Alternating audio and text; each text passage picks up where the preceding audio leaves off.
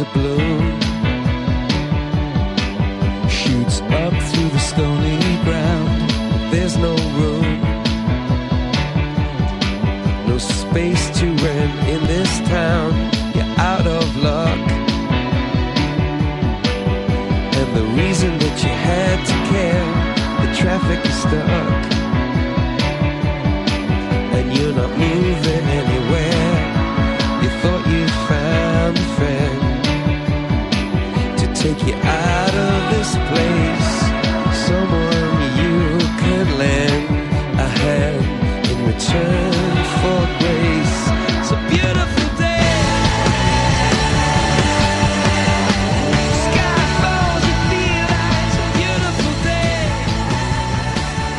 you're thinking. You're thinking the same thing I'm thinking. You heard from John Wilson this morning. Another dreary day in the forecast. December the 21st and counting. Since we've seen appreciable sun in these here parts. But hey, it's a new day, it's a new year. And what better time? What more beautiful day to mix things up a little bit? And no matter how dreary the weather may be outside, how can you not feel a little bit better with a little bit of that song from U2 as we welcome you to the program for this third day of January 2024. It is Wednesday, by the way. If you're a sucker like me and you're back at work in this sort of pseudo holiday week, you're already at the hump because we had the New Year's Day holiday on Monday. So it's a four day work week. We can ease back into things. Seven minutes after nine. And thank you very much for spending some of your time with us today. As always, lines of communication are open. You can email me, mike at 570news.com. On the socials, at Farwell underscore WR. That includes the Twitter or the X thing, whatever it is we're calling that now. Uh, Instagram is the same, at Farwell underscore WR. And our Facebook page for the show is facebook.com slash the Mike Farwell Show. And you can keep in touch with us there as well. Phone lines always open on this show 519 570 2545, star 570, and 1 800 570 5715. Don't forget our new feature, the 12 o'clock talkback hour, which is open lines for you every single day on the show. So if you've ever wondered, how can I get in touch with that Farwell guy? How can I have a conversation? How can I get something off my chest so the tens and tens of people listening to the show can also hear it? You can call between 12 and 1 or any other time at the phone numbers I just shared with you. I wish I could start the show today with a little AM on AM in the AM. That would make it even more beautiful. But you know what? We'll take a 3 0 win, won't we? His 30th career shutout, his second as a Leaf, and the third time he has whitewashed the Los Angeles Kings. He being Martin Jones in goal for the Toronto Maple Leafs last night. And yes, when I say we will take a 3 0 win over the Los Angeles Kings, I mean we Leafs fans, and we're all Leafs fans. Even if you don't think you're a Leafs fan, deep down, you are a Leafs fan. Auston Matthews on AM radio in the AM part of the day. We can't have the AM on the AM in the AM because Matthews did not score a goal last night. But that's okay. He still leads the league with 29 goals scored.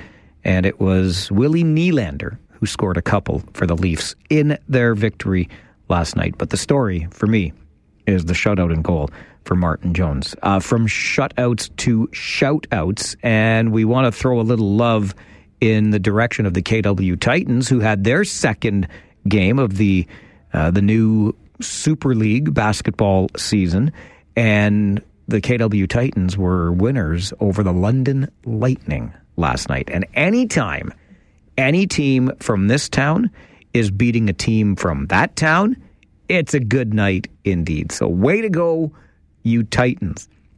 Titans lost their home and season opener on Saturday to Sudbury, but they beat London last night. And like I said, it's always a good thing when you beat that team. And I'll tell you what, KW Titans, I'll tell you what, I'll make you a deal. I will do my best to help the Kitchener Rangers beat the Sudbury Wolves to avenge that loss to the Sudbury Five, okay? if the Sudbury Five are going to come into Kitchener and beat the Titans, we're going to send the Rangers into Sudbury to beat the Wolves on the weekend. We'll see what we can do about that. As we get underway for another day here on the show, uh, I'm going to call on my partner, the guy on the other side of the glass, uh, Devin Robertson, who told me yesterday. I don't mean to, you know, air your dirty laundry, but you said yesterday you were in here basically working on vapors. Two hours of sleep you had from, I guess it would have been Monday going into Tuesday. Is that correct, sir? Uh, yeah. I looked at the clock at, f- I saw 409 and my alarm is for six. So I, I closed my eyes. I'd been in bed at that point. I was trying to sleep. Sure. But I, the last time I looked at the clock, it was 409 and then the 6 a.m. alarm went off to go to work. I, I had a day similar to that, uh, New Year's Eve into New Year's morning, and there was a, it was around 3.30. I was like fully awake, and by about 5, I was almost ready to just give up the ghost, and then I managed to doze off again and got a little more sleep. So how did you do last night making up for the two hours the night before? I was out by like 5 and then the alarm went off at six. Okay. So, but now here's here's I ask this with with intent, my friend. How are you feeling today? Honestly, yeah, tired. Right. This is. I thank you. See, Devin and I did not plan this, but similar uh, similarly to you, I, I got more than two hours Monday yep. into Tuesday, but I didn't get as much as I would have liked, and so last night. I feel so goofy admitting this. I'm a grown man. It was before nine o'clock. I said, I'm out. I'm tapping out. I'm tired.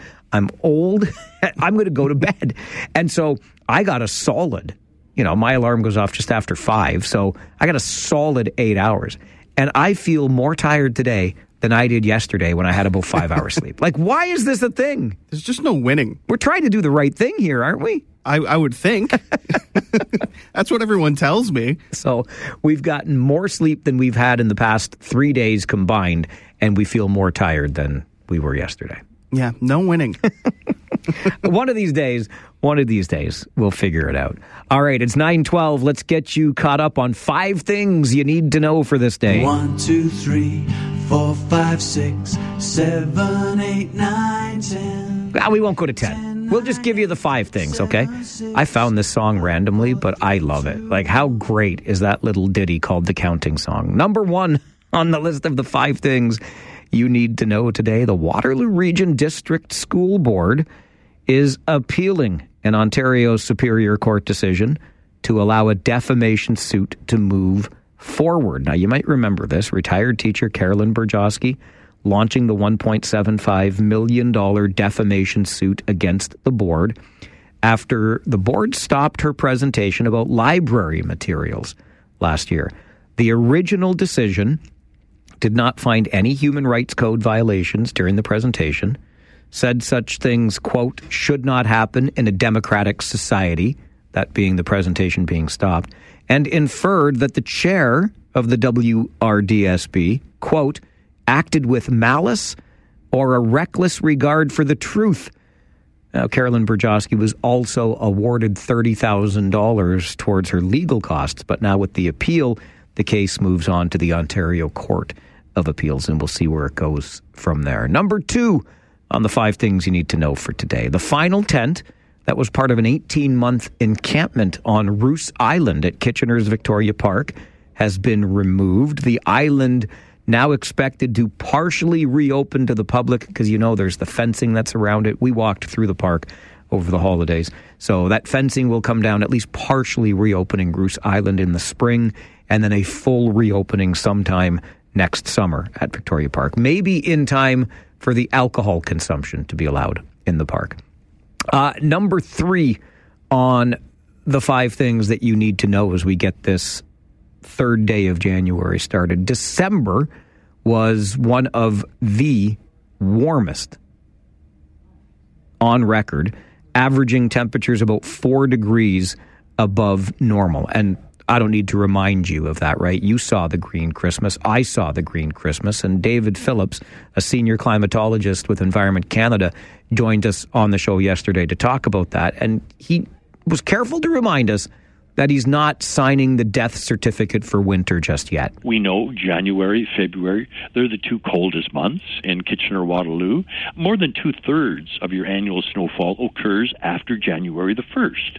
And, uh, and similarly with the number of snow days. So, you know, I'd be charlatan to think that I was going to carry on the way it is. And now, not only will we get two thirds of the snow, from now until whenever winter decides to end. But I don't know about you. I was a little surprised by that freezing drizzle I woke up to this morning. I had to scrape the car off. I always feel so guilty doing that too. It's like six o'clock in the morning and you're and I can hear it echoing through the neighborhood. Like my neighbors must hate me right now. Anyway, that idea that two thirds of our snow is still to come this winter is, of course, music to the ears of Bill Creighton, who's the CEO at Chicopee Ski Club in Kitchener. And he has recognized something that we've talked about on the show. I mean, it's just an observation, but it seems that the seasons have shifted just a wee bit. And yeah, we may be getting a later start, but that means if you're into the winter stuff, a kind of fantastic finish, according to Bill Creighton at Chicopee. For me, it seems like winter is shifting a little. We're getting started a little bit later, but March last year was our best March ever. We had snow the last two, fresh snow the last two weekends, and we were really busy. So it, it uh, I'm not sure whether winter's just deciding to move a little more towards spring, mm-hmm. but uh, definitely there's there's changes in the weather. I love you, Bill. I want the best for our friends at Chicopee, but ding dang it if I have to start thinking about snow in March, but why should I complain? There's barely any snow here in January. By the way, that snowfall we got on New Year's Eve amounted, I'm told, to about seven centimeters. All right, number four on the list of five things you need to know for today. The Canadian Union of Public Employees says 41% of hospital workers it surveyed report dreading going into work, and a similar number, around 40%, are thinking about leaving their job.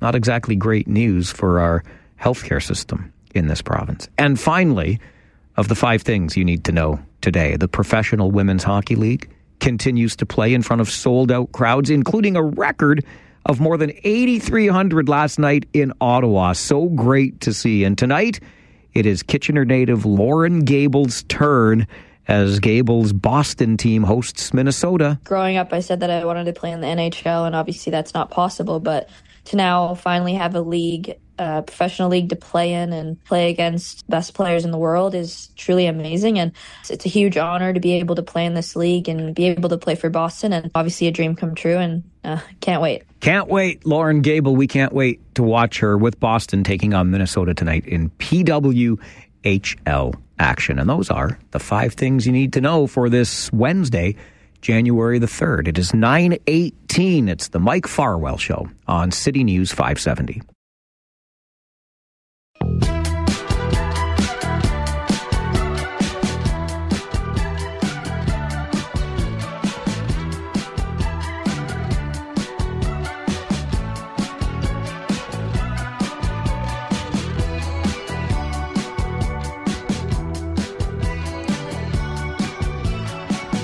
So I'm driving home from Oshawa on Monday night, New Year's Day, with Paul Fixter, who, of course, is my partner on Kitchener Rangers broadcasts. We were coming back from the Rangers 3 2 victory over the Oshawa Generals. Really good hockey game. We really enjoyed ourselves at the rink on Monday. And we enjoyed the time that we had together in the vehicle to talk about all kinds of things, mostly hockey, of course. But you know, as we got back into town, so picture, if you will, uh, Highway 8, well, the 401, sorry, coming to Highway 8 westbound. Yeah, because we're going to get off, go past Sports World, Maple Grove, Maple Grove first, then Sports World. You know what we're doing. Come down over the Grand River, coming into town, right?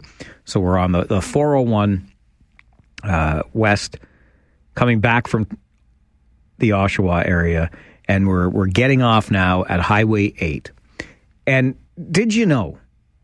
Like are you aware of because I think you really have to be aware. And admittedly it is easier to spot at night.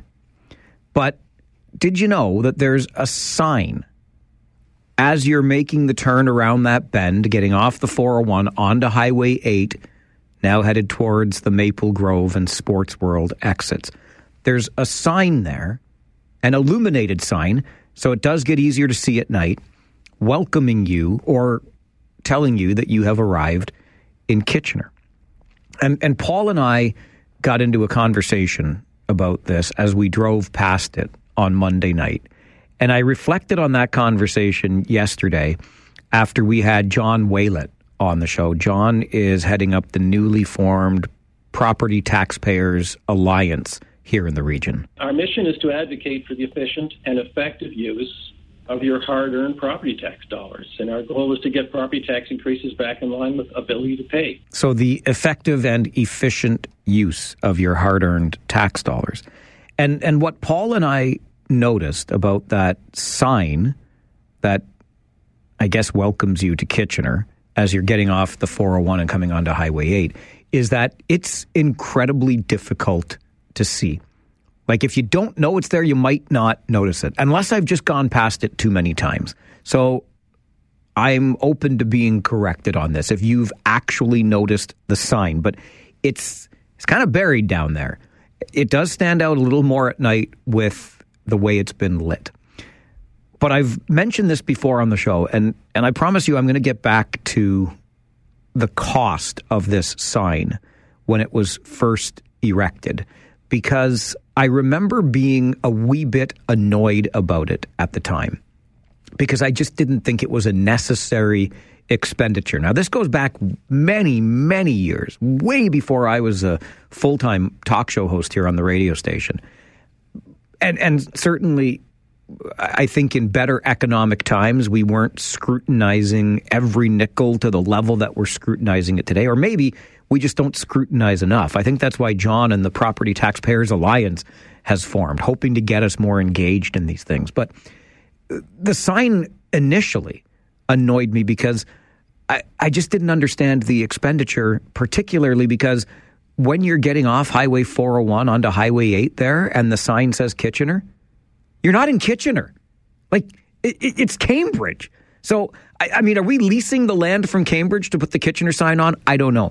But I put it down, and we checked about this because we were driving past. Put the sign down along Highway 8 by the Grand River when you actually enter Kitchener city limits. And not only that, could you relocate it there, it would be much more visible there. Like, I just, I don't understand. I never did understand the purpose of the sign, certainly the location of the sign, because you're not in the city of Kitchener anyway? And bigger picture, is this an effective and efficient use of tax dollars? I know the ship has sailed, but it's it's the principle of it that I was reminded of yesterday in talking to John and in that conversation with Paul as we drove past the sign on Monday night and said, "Gosh darn it, it's not easy to see." And and that brings me around to uh, Ryder, the the Grand River Transit mascot. I, I did look around, and in fact, there are other transit mascots uh, in the world. Spain has one called Bussy. Uh, in Grande Prairie, Alberta, they've got Roland, as in Roland, uh, Roland the bus. Uh, Metrolinx, of course, has its own mascot, a bear. Uh, the Metro in the UK has Skip. So, fine, I guess. I just wonder. I, I just wonder what additional value these mascots bring to the transit system? And and do we measure any sort of ROI, any sort sort of return on investment of the transit mascot? I, I just find it to be a really curious time to introduce something that seems to me as frivolous as a transit mascot. I wonder if in the years following, Ryder, the Grand River Transit mascot bunny, will be as visible or invisible as the sign that welcomes you to Kitchener, even though you're not yet in Kitchener as you get off the 401. These are the things that occupy my mind from time to time. We're going to get you an update from the City News Center and then come back with a conversation about arts and culture funding in this community. I think we're woefully underfunded. I really do. And that, that may not align with what I was just talking about in terms of scrutinizing tax dollars, but I think we need to get more into arts and culture. We'll talk about it coming up on the Mike Farwell Show. This is City News 570.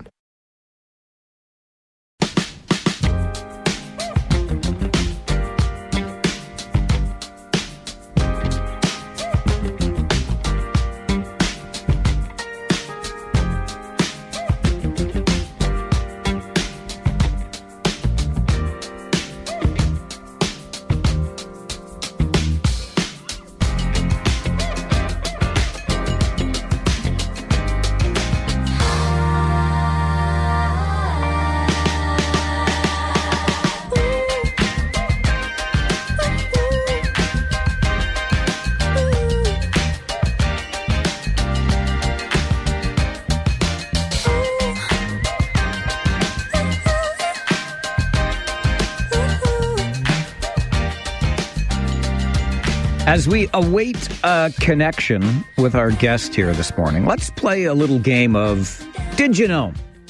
Did you know that we used to have what was known as an arts council here in the region of Waterloo? In fact, our scheduled guest this morning, uh, Martin de Groot, is the former executive director of that Waterloo Region Arts Council. And just as a sidebar, because it's kind of funny, not necessarily funny, haha, but apparently there's some $18,000 still sitting in an Arts Council account that nobody can really access because since the council was disbanded and, and the charitable status was lost, I guess the money, I don't know. I, I would love to know what happens with money like that. It kind of reminds me of Superman 3. Sorry for the tangent here, but you remember when Richard Pryor's character Superman 3 decided to go comedy for some reason. Anyway, uh, and he found all these like uh, pennies when we still had them left over from rounding in the uh, office where he worked, and he took all the pennies that were rounded either up or down and put them into his account. And anyway, I don't know what happens with the eighteen thousand dollars. I think it's kind of interesting. Point is that we did at one time have an arts council here in the region of Waterloo. And now, where we find ourselves is in the position of being the largest municipality in Ontario without an arts council. And this comes courtesy of the excellent reporting. Did you know that Terry Pender with the Waterloo Region Record covers arts and covers them very well? Terry also uh, does a great job on tech stories for the Waterloo Region Record. So, Martin de Groot, who we're still trying to connect with at this moment, is the former executive director of what was known as the Waterloo Region Arts Council. We remain today the largest municipality in Ontario without an arts council. And as you know, arts funding is under some pretty serious threat. We had David Marskell, the CEO of the museum in downtown Kitchener, on with us just before the Christmas break, talking about the funding cuts when the region made the decision to reduce discretionary spending by 10%. But what we find now are a group of local arts and culture organizations that really it's just a it's like a mishmash or a hodgepodge or whatever word it is you want to use. And they're all competing for some granting and, and some dollars, or they're just in this space trying to make a go of it on their very own. And, and we've made efforts in the past to kind of bring these organizations together under some sort of banner. There was at one time a group called the Alliance for a Grand Community that brought together organizations like the Art Gallery, the KW Symphony, the Center in the Square, for example. Then we had this thing known as the Prosperity Council, which was an economic development organization that was region wide. And in 2010, it told us, so almost 15 years ago now, the Prosperity Council told us that arts and culture in this region were underfunded by up to $5 million annually compared to similar cities across the country. So from the Prosperity Council springs something that is very near and dear to my heart. It's called the Creative Enterprise, or I shouldn't say it is, it was called the Creative Enterprise Initiative. You know, if you've listened to this show for even five minutes, that I am a big booster of arts and culture. I think they are underfunded. They have been chronically underfunded, and sure, I guess you could argue I have a bias in this regard. The job that I do is in the arts and culture industry. I cut my teeth in this quote unquote industry, if you will, by getting involved in musical theater productions way back when I was in high school. So I've had the opportunity to be a part of productions like that, work on stages like the Center in the Square, etc and I've loved every minute of it. I believe in the value it has brought to me personally, and I believe in the value that it brings to our community when we are given the opportunity to be awed by a performance. Not odd ODD, but awed, A W E D. When we have this sense of awe and this sense of wonder because we're taking in live theater, live music, whatever the case may be, we are the better and the richer for it. I believe that sincerely. And so, yes, I have that leaning towards the Creative Enterprise Initiative. And my late Uncle Roger was a tremendous supporter of this and had a leadership position within the Creative Enterprise Initiative. And I almost feel duty bound to carry that on in some way because the Creative Enterprise Initiative told us that a thriving arts and culture sector would be critical to attracting and retaining the kinds of workers we need in this community today and in the future. We did get some increases to arts and culture funding thanks to the Creative Enterprise Initiative, but it just slowly disintegrated. And then, of course, we had the recent budget whereby we saw cuts to our arts and culture funding. So, along with the idea of resurrecting an arts council here in the region, what Martin DeGroot would like to do is organize a large festival in this community of music and dance that would grow over the years to include theater, Six Nations, exhibitions at festival gatherings in the five cities along the Grand River watershed Kitchener, Waterloo, Cambridge, and we're going to include Guelph and Brantford in that. And then what would be required to stage such a festival could become the foundation for a new group that would support and grow our arts sector in the region. That's the plan. I would love to explore it further with Martin, but in our inability to connect with him this morning, I can explore it with you and get your thoughts on this because I understand completely and I've heard the arguments and I get it.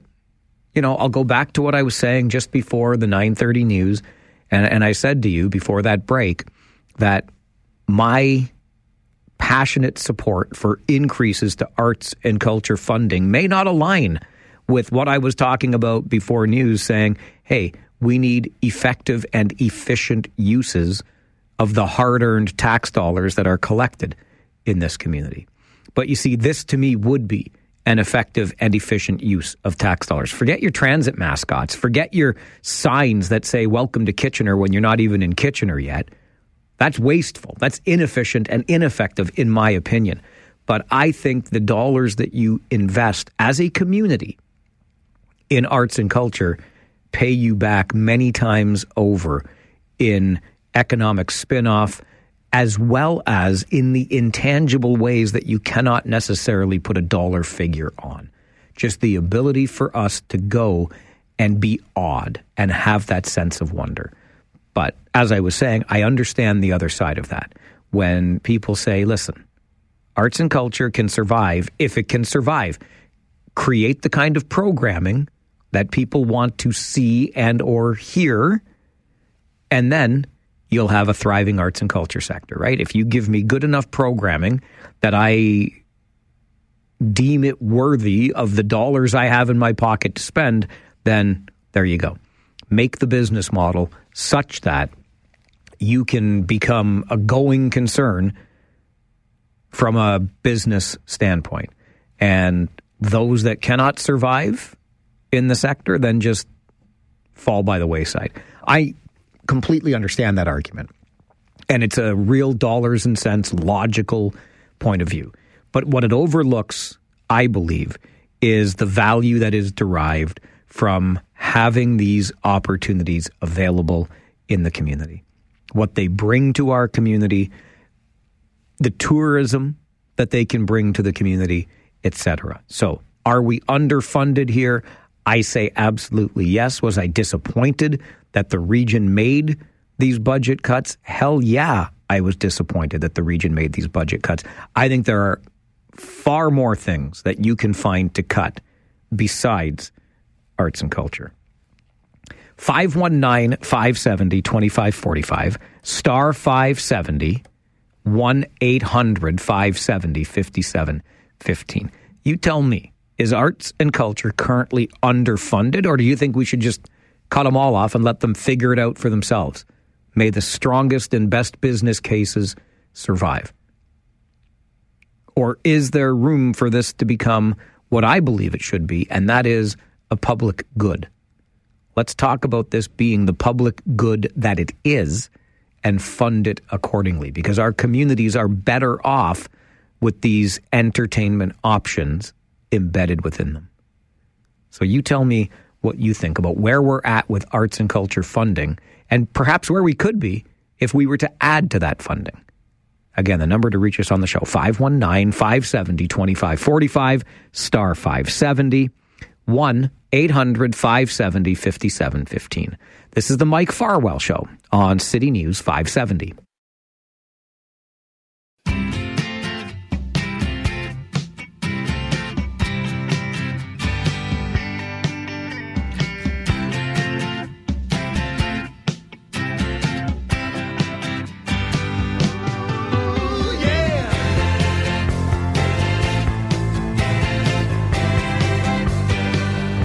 The one time executive director of the Waterloo Region Arts Council thinks the council needs to be revived. We need to have some sort of umbrella organization here in the region of Waterloo that effectively can advocate for increased funding for the arts and culture sector. And by the way, the region of Waterloo is the largest municipality in Ontario without an arts council currently.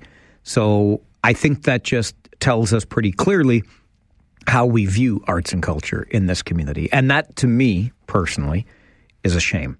How do you feel about it, though? Are we underfunding arts and culture like I believe we are? Like the Prosperity Council said 15 years ago, we were underfunding then by up to $5 million, and we haven't increased funding since. So, arguably, given increasing costs, etc. We're probably underfunding the arts now by well over $5 million. 519 570 2545. Star 570 1 800 570 5715. Dylan, good morning. Good morning. Um, I, I, think your uh, your your topic is is valid. The arguments are valid, but uh, I, I, think it's going to fall on deaf ears right now. Um, just with our current economic uh, situation, like we've got uh, you know people working full time uh, that can't make rent and and have to use the food bank. Uh, it's a tough sell to put any funding anywhere that isn't uh, necessity. Um, you know, like in, in my fiscal house, I would love to have a seat at the opera, but currently my fiscal house is on fire.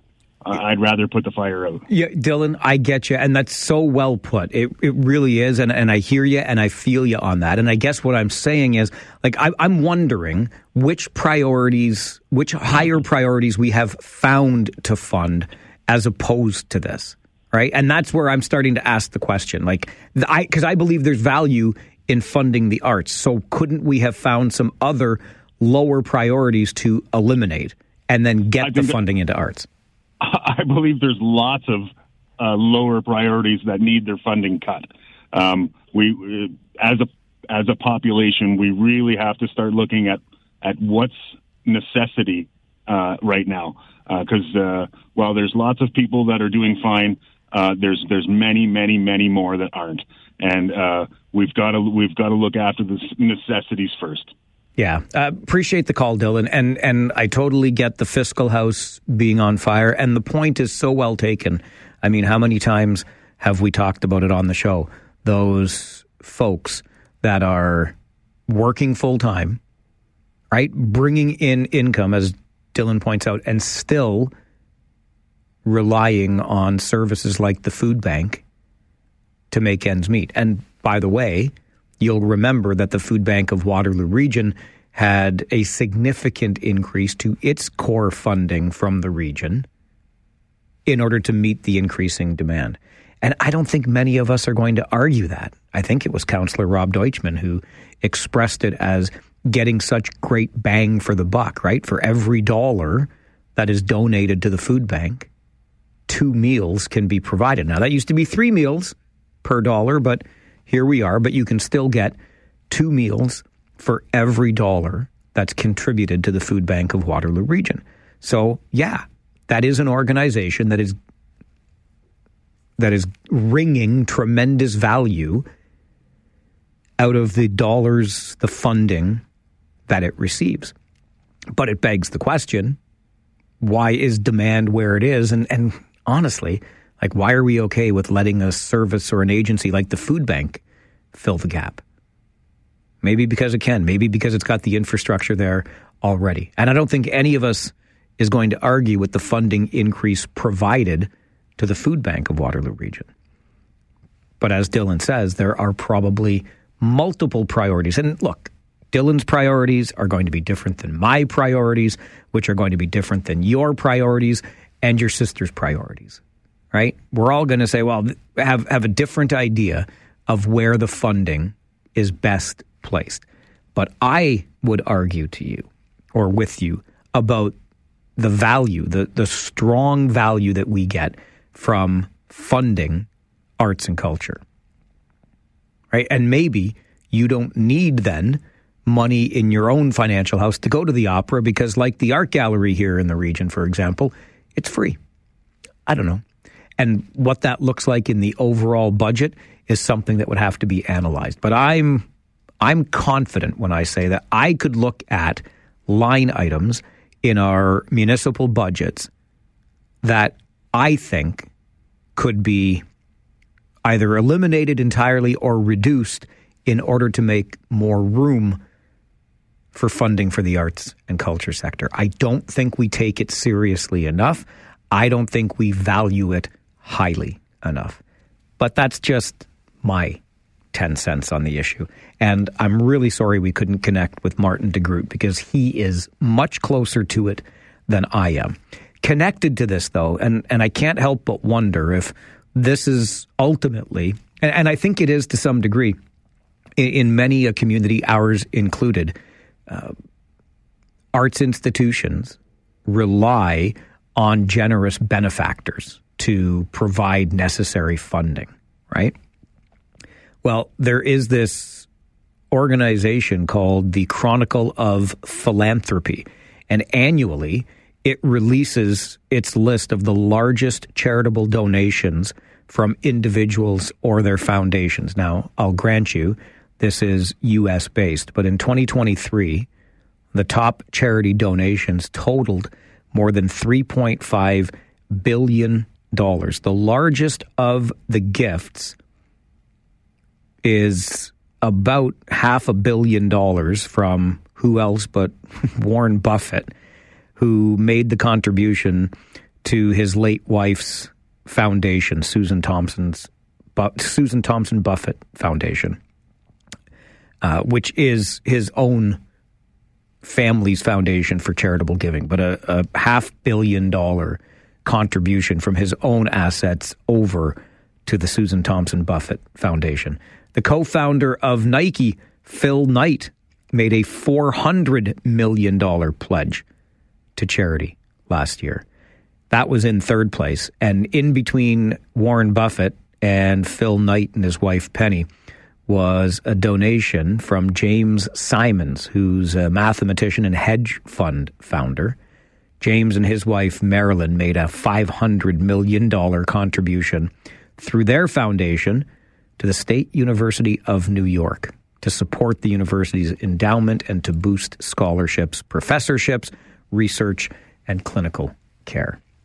Those are some big, big numbers from the Chronicle of Philanthropy's annual list of the largest charitable donations stateside. And I, I do think that we rely on those wealthy local benefactors to support arts and culture organizations in our community and in other communities across this province, across this country, really around North America, for sure.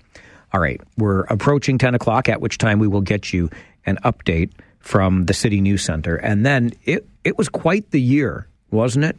In local gravel mining, aggregate extraction, gravel pits, to put it the way we are most familiar with it, and communities uh, in Wilmot, in North Dumfries, were expressing opposition to gravel pits in their backyards, essentially. Well, there is an umbrella organization provincially that says the Ontario government is not only letting us down as residents, but it's letting down the environment by how much aggregate it is allowing to be extracted in Ontario. We'll talk about that coming up on the Mike Farwell Show. This is City News 570.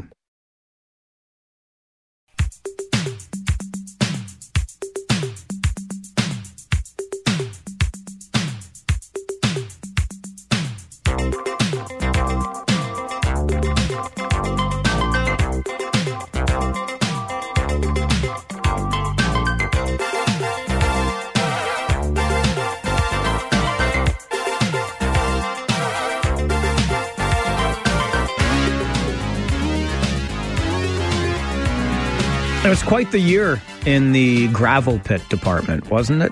I mean, if we go a way back, you'll remember that a gravel pit in Wilmot Township in the community of Shingletown, which residents thought they had successfully advocated against, instead uh, will be moving forward. There's also discussion about expanding what's known as the dance pit in North Dumfries. Residents have raised their voices in opposition to that. And also in Wilmot Township, uh, near the community of Petersburg, there is a proposed sand pit on Snyder's Road that has, again, residents raising their voices in opposition. That's just a look at recent projects and recent advocacy here in the region of Waterloo. These concerns extend well across the province, and that is why I submit to you we have an organization like the Reform Gravel Mining Coalition.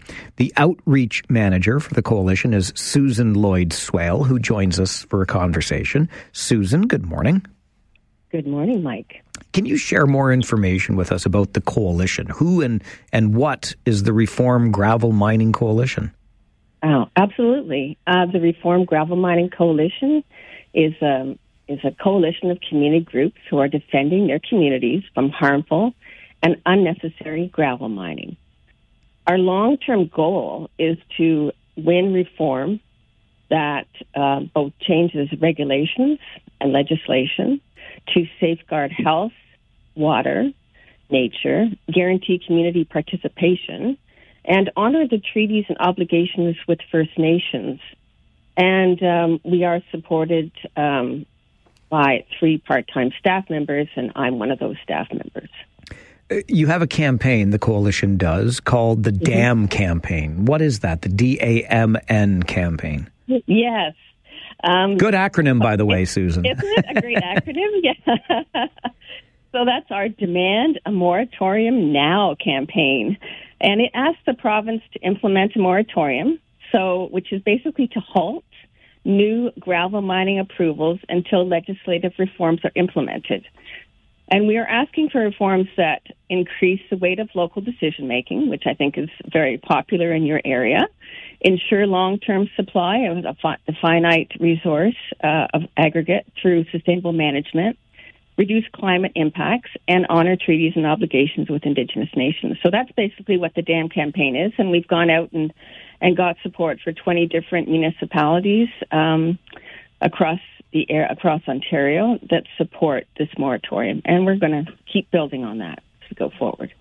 So, Susan, a friend of mine shared with me several weeks ago uh, information from the Reform Gravel Mining Coalition that mm-hmm. pointed to a report from Ontario's Auditor General. And based on this report from the Auditor General, which was the value for money audit of the management of aggregate resources in the province, mm-hmm. the coalition says this is really confirmation of your position that we meet, we need a moratorium. Why do you say that?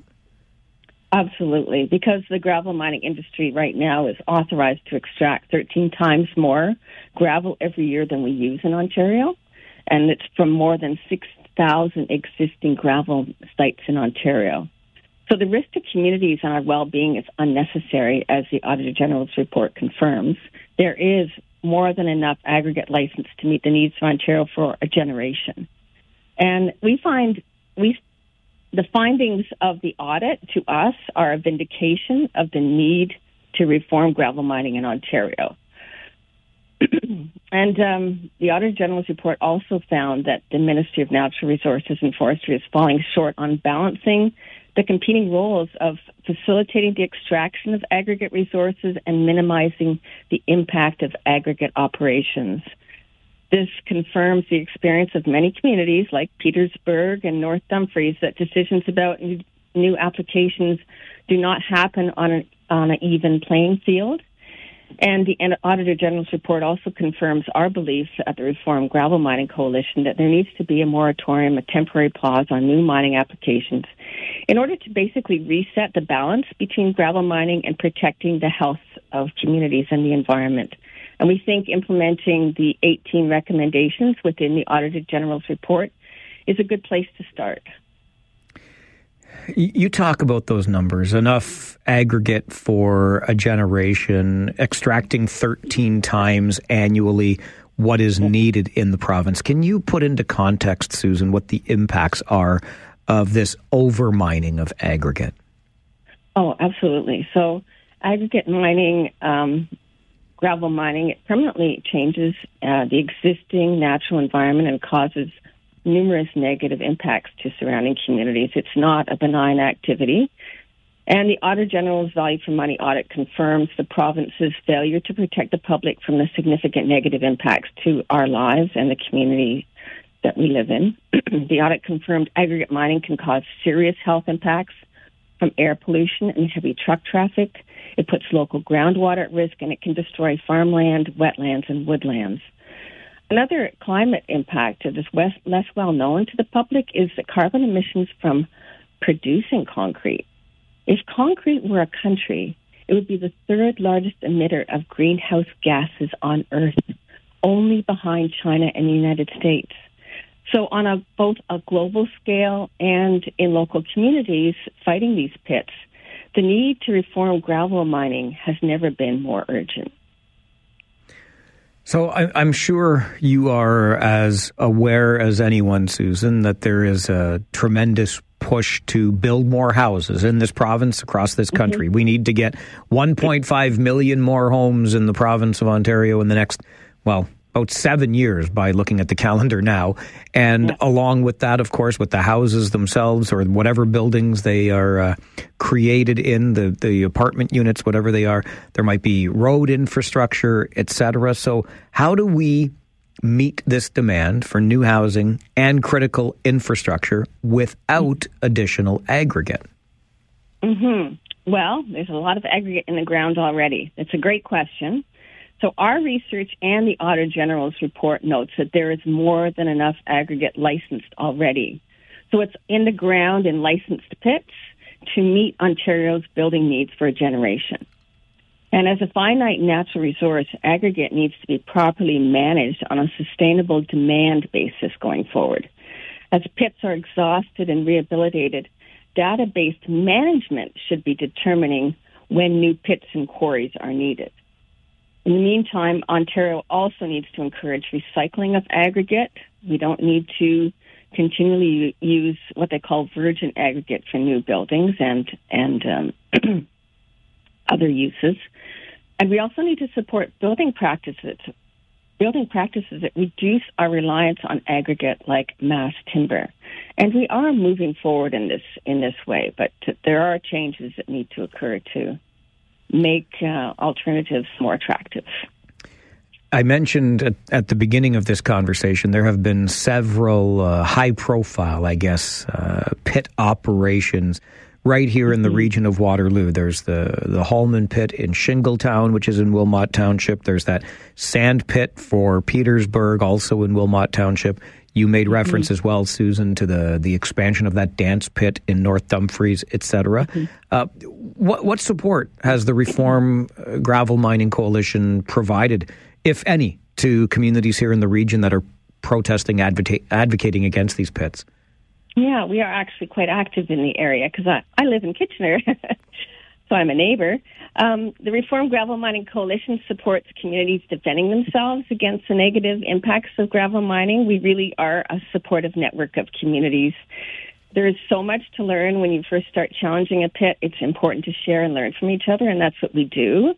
Um, and so we help these community groups in Waterloo Region specifically. We've assisted uh, Stop the Petersburg Sand Pit, a group of people who live near seven existing pits with sand dust affecting their lives on a daily basis. Um, the people living near these pits have written to the town of Wilmot, Wilmot describing how they can't open their windows in the summer or hang out laundry. They have to wash their cars more often. They can't eat outdoors, or they're lit- literally eating sand dust. And the town of Wilmot has been asked by the Stop the Petersburg Sand Pit and RGMC member to endorse and fund in their 2024 budget an air quality study to benchmark what the particulate matter is in the surrounding area. Well, the municipality can't stop existing pits, and that's a frustration that a lot of community members feel. They can bring in policies to protect the health and well-being of the community. And we're very hopeful that Wilmot Council will support this important study to limit air emissions from pits, and we've been supporting the Petersburg community in moving that forward. In addition to Petersburg, RGMC has made deputations to North Dumfries Council, a community with an astounding 40 existing pits.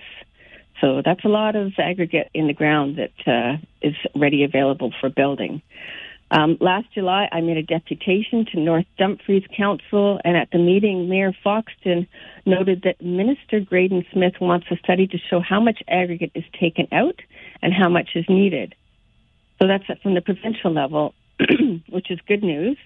And she mentioned he needs data to counter Ford's directive to get as much aggregate out, of, out as you can. So it's our hope that the minister is committed to stopping the gravel rush, but we question whether the supply will be, whether the supply study is going to be comprehensive enough and not just based on voluntary information from industry. As the Auditor General says, we've had uh, already had issues with the quality of underlying data that the ministry currently uses. So we want to make sure that going forward it's it's more uh, helpful data.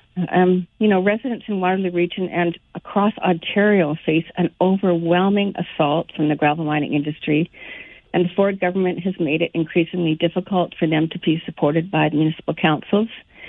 You've already talked about the Hallman pit, so people in Wilmot are not only uh, fighting the Petersburg pit, but the Hallman pit had to raise money to hire a lawyer and defend their community. There's no intervener status funding available to assist communities. That's got to come out of their pockets, taxpayers' pockets. And to make matters worse, the provincial government introduced a clause in Bill 23 that would allow the Ontario Land Tribunal, which is an adjudicated body, to assign costs to losing parties, which makes councils even more reluctant to challenge these pits. So residents groups in Waterloo Region excuse me, like across Ontario, are like a lonely David facing this massive army of Goliaths with very deep pockets. So it's it's really a challenge for communities, and what we do is help them uh, uh, understand what they're facing and get an orientation for what it's going to be like. And if people want more information about the work that we do and the resources that we have available to them, uh, you can check out our website, reformgravelmining.ca, and we'd be happy to help them understand the complexities of fighting a gravel pit. You know, it's it's interesting, Susan, when you talk about your deputation to North Dumfries Township and mm-hmm. the number, the 40 aggregate pits that are there. I remember a conversation some years ago now with Mayor Foxton from North Dumfries, and she mm-hmm. described her township as the, the pothole capital of Ontario, with the potholes being, of course, those those aggregate pits. But she, right. I, I, think, is I, I don't know how much hope maybe or optimism you have from that with her being Mayor Foxton, that is, being very vocal about working with the province on this because that's where the regulations need to change. The municipalities, yeah. and I think Wilmot's a great example, they're going to lose at the OLT, at the Ontario Land Tribunal.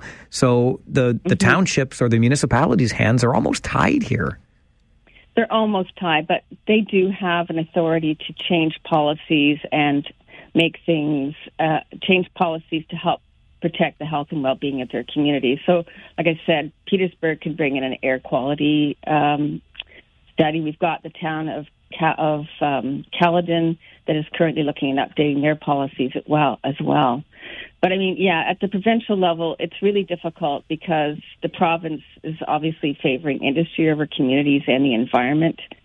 The Auditor General's report points to that the lack of inspections, the 74% increase in violations since 2018 indicates the government is, is tipping the scales in favor of industry. But this doesn't really defer, deter us at RGMC. Um, the Auditor, Auditor General's report is uh, really makes it clear that the province must pill the emergency brake. It's time to halt new approvals until it can guarantee public safety and put a sustainable management plan in place. A moratorium, uh, like a temporary pause on new applications, is really the common sense thing to do right now.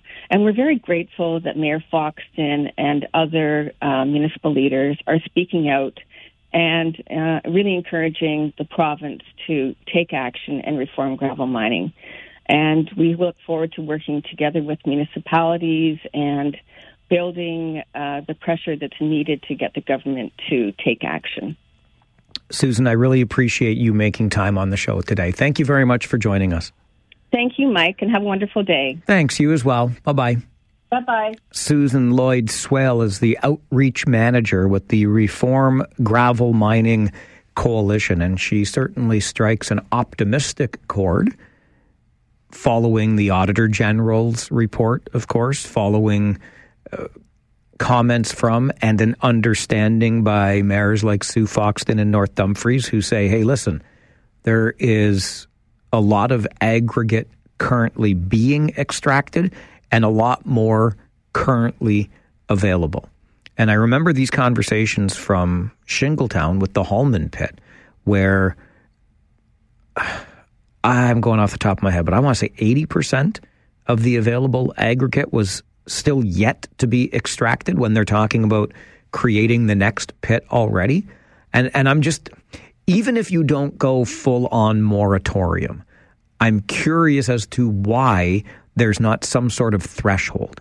Once you get down to, say, 30 or 20% remaining aggregate, then let's activate the next pit. Now, I confess to knowing nothing about the industry, and you can always correct me on these things, but is 20% too low a threshold? Maybe we can figure out 30 or 40%. I don't know, right, how quickly that can be exhausted before you need the next supply. But to me, certainly when you're up around still 80% of available aggregate, surely to goodness that's that's plenty of buffer before you need to create the next aggregate pit. This is a real tough one for me because we know how much we have grown, how much we intend on continuing to grow, and we sure as heck ain't going to build all the buildings and pave all the roads without the aggregate to get the job done. So I feel for these communities. I think we're really stuck between a rock and a hard place here. No pun intended, considering what it is we're talking about. But As you know, your thoughts always welcome on the program. It's the Mike Farwell Show on City News 570. The Auditor General's value for money audit confirms the province's failure to protect the public from the significant negative impacts to our lives and the community that we live in. The audit confirmed aggregate mining can cause serious health impacts from air pollution and heavy truck traffic. It puts local groundwater at risk and it can destroy farmland, wetlands, and woodlands.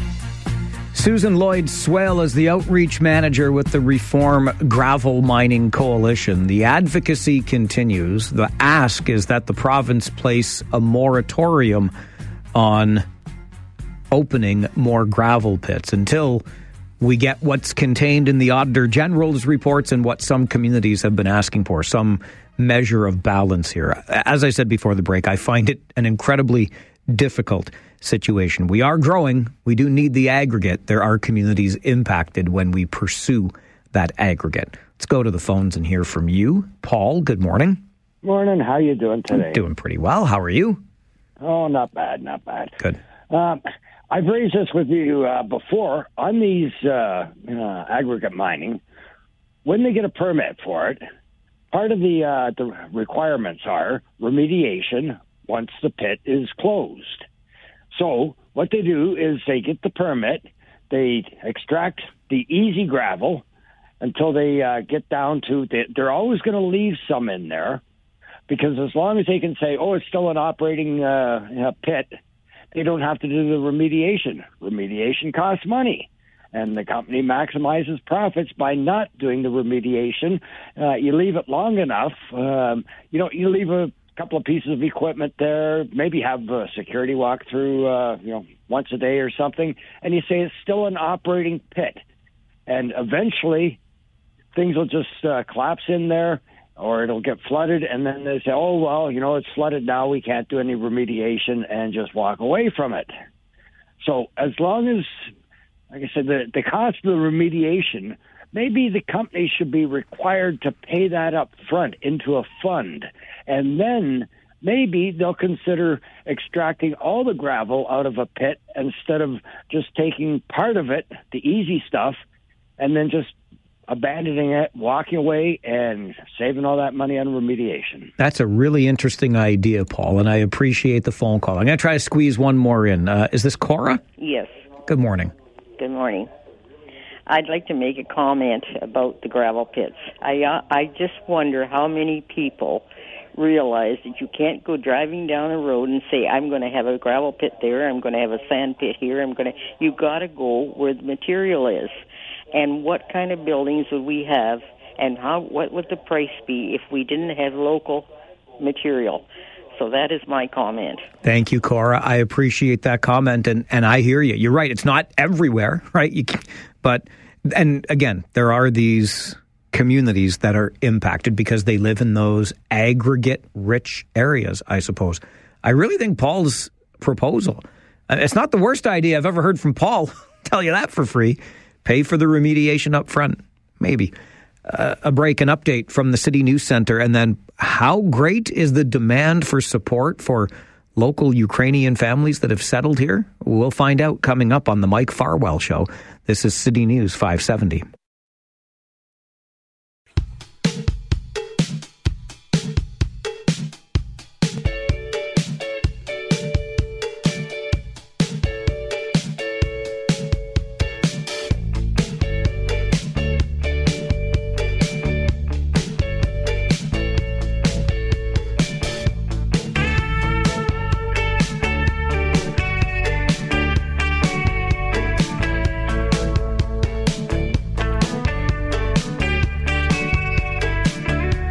I am confident that by now you are well aware of the Waterloo Region grassroots response to the Ukrainian crisis. It is exactly as it sounds a, a local grassroots organization that is doing its utmost to support Ukrainian families that have resettled here. The thing is, the demand is ever so great. Up to 10 requests now per week from families so desperate for support. Uh, we are joined by a member of the Waterloo Region Grassroots response to the Ukrainian crisis, our friend Stephanie Gertz. Steph, it's always good to get you on the show. Good morning. Happy New Year. Good morning. Happy New Year to you, too. How how is everybody feeling at grassroots response given the demand that you're seeing from these Ukrainian families? Yeah, it's it's it's still very overwhelming. Um, it's still very overwhelming for many of us. Many of the people that are requesting our help are people that have been here um, for a month, six months, or one year. Um, they haven't been able to find the support they need in order to be um, to, to feel welcomed in Canada and to even have the basic survival um, jobs or survival skills to make sure that they don't become homeless.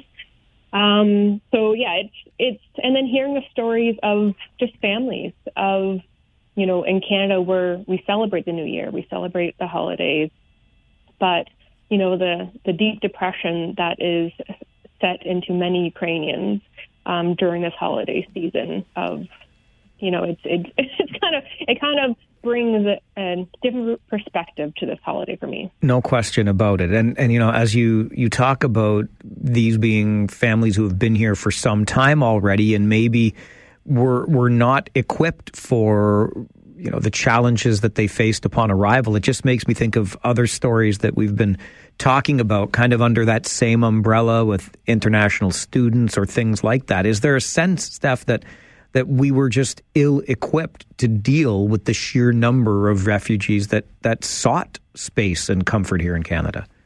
Um, I I think our Canadian government reacted quickly. Um, they created the new the the visa, the CUAET visa for Ukrainians to enter, but they did little to adjust the resources and support that were set up initially. So yes, they had to scramble. Yes, they had to identify what could they put on the ground and get moving um, and have ready for the Ukrainians initially. But it's been two years now almost, and they have not adapted their program and they have not analyzed how it's actually not been a failure um, in terms of opening up the door and allowing Ukrainians to flee to Canada, but in the terms of the success rate of how many are actually um, finding the support they need in Canada and are actually staying in Canada. Um, many are opting um, because of circumstances of being scammed, um, of circumstances of lack of support, of circumstances of their jobs not them themselves not being qualified, of circumstances of them entering Canada with very little English and therefore not being able to find any jobs. Many of them are finding they feel safer and they feel um, it's a better act- option to actually go back to Ukraine um, than stay in Canada. That's a pretty telling statement that they'd feel more comfortable. I mean, I get the connection to one's homeland, but that is a homeland that is currently in the midst of war, and yet that may be a better option than what they've ended up with here. Yeah, and that's not something we've heard only a few times. We've heard that a good number of times. And there are people that would like to go back to Ukraine, but there is no other option. So they have to stay in Canada and they feel trapped. Um, and, you know, there's story after story of, of people, Ukrainians being taken advantage of, of the lack of support that they've needed for um, in their health care or in their employment or in their settlement.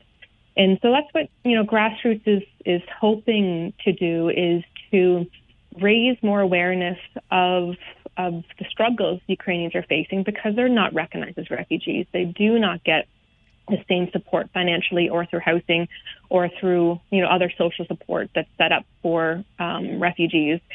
Uh, they're entering Canada and they're asked to fend for themselves with no place to turn to to fill in the gaps when they can't find a job because they don't know don't know any English or they can't find a landlord to rent to them because they've only arrived two weeks or one week and they don't have any credit history or um, so there's they've many Ukrainians have turned to our normal settlement services and have turned to other organizations, but these organizations are not set up to help with those things, and they're just there is no one that is, and so they're left on their own.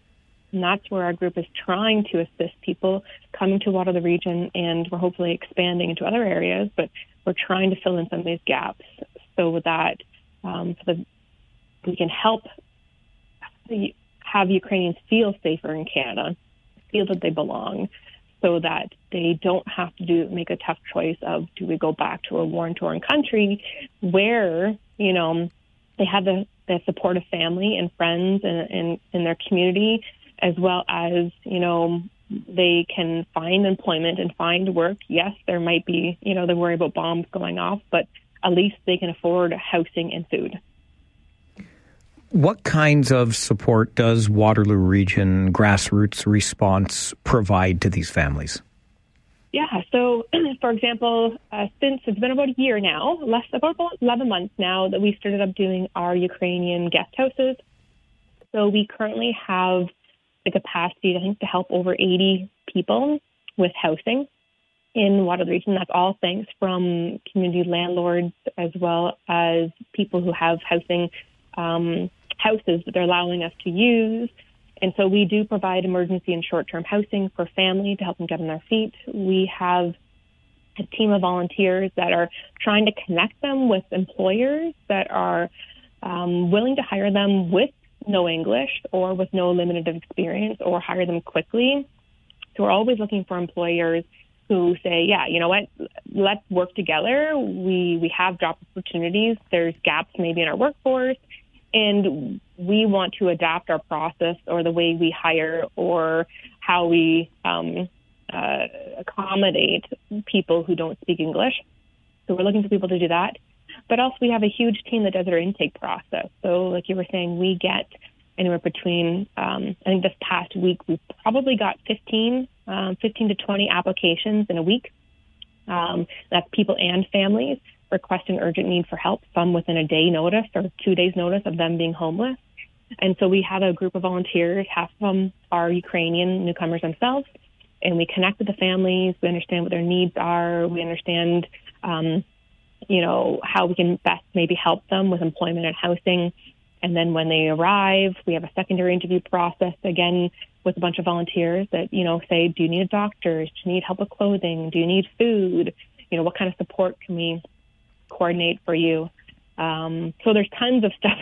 we create kits and baskets for hygiene items. Um, we help with furniture. We help find secondary housing for families. Um, yeah, and this is all based on, you know, the mass amount of people in our community that really want to help. Yeah, and you know, I'm just thinking about that, and and, and how you said at the outset, Steph that you know this holiday had a bit of a different feel for you, considering what you know is going on with these folks that you've been trying so hard to help, and and this must be taking a toll on on the volunteers with the grassroots response. Yeah, I mean, we do have we do a lot of shuffling around. Um, when some volunteers jump in, sometimes they jump in with both feet to legs and their you know child or their spouse pulling them in with them, and they they coordinate nonstop and they offer support, and then they they do they do burn out, but they don't burn out as in leaving our group. We just reshuffle them to a different task or a different opportunity so that they still stay involved in the families. The amount of people that are connected to supporting families um, is is is just um, amazing. How many people that you talk to anyone in our group and most of them are helping in some way, driving around, uh, phoning people, or talking with social support. Even if they're not in a like an official role, they're still, you know, doing something to support the families that we're working with. How can the rest of us, Steph, how can the broader community support the work that your network of volunteers is doing on behalf of these families with the Waterloo Region Grassroots Response? What can we do? Yeah, we want to keep our name, like the grassroots. We want to keep mobilizing. Um, but as we keep growing, we have to put in some organizational structure and all that. And it's not something, you know, we want to stay grassroots. And so we want to be able to find local churches or service clubs or other groups to work with. And we would love to connect them with families in their neighborhoods. We would love to be able to offer the opportunity for them to get to meet the Ukrainian newcomers and have them act as a social point for these newcomers. That would really allow us to ensuring that uh, we're not a bottleneck, that we, as you know, we keep getting, you know, 50 or 20 or new families every few months. Um, at some point, we've made, we've reached our capacity. So we really need community groups and churches or neighborhood associations to step up and say, yeah, we want to be, we want to be friends. We want to help. We want to connect with people in our neighborhood that need us. So please reach out to us, and we will connect you with the with the Ukrainian newcomers and the families. There's a lot of children that need mental health support in terms of just friendship. There's a lot of youth who are really struggling with depression, um, and they just need a friend. So if you can be that friend, if you can be the person checking on them to make sure they can get to the food bank, please reach out to us. So we're looking for a group to do this, not necessarily individuals, because we want to hand off this organizational capacity. Um, so yeah, so that's what we need. Also, funding is huge um, because there's so much for us to coordinate um, on our end in terms of all the interviews and all the support that we're offering. We really need um, some additional funding to hire newcomers. So we hire only Ukrainian newcomers into our teams, and that offers the, the cultural knowledge that we need to to offer the support. So funding is huge. We work off donations. We're not federally or provincially funded. Um, yeah, so donations are obviously huge for us, so we can continue keep expanding and growing. Well, I hope we can help spread the word of not only the great work that you're doing, but also the support that you need to continue providing this support. Uh, I love the work that you're doing, Steph, and I appreciate the time on the show today. Thanks for being here. Thanks, Mike. Have a great day. Okay. Bye bye. Stephanie Gertz is with the Waterloo Region Grassroots Response to the Ukrainian Crisis. That group now responding to up to 10 requests every week from desperate families in need. This is the Mike Farwell Show on City News 570.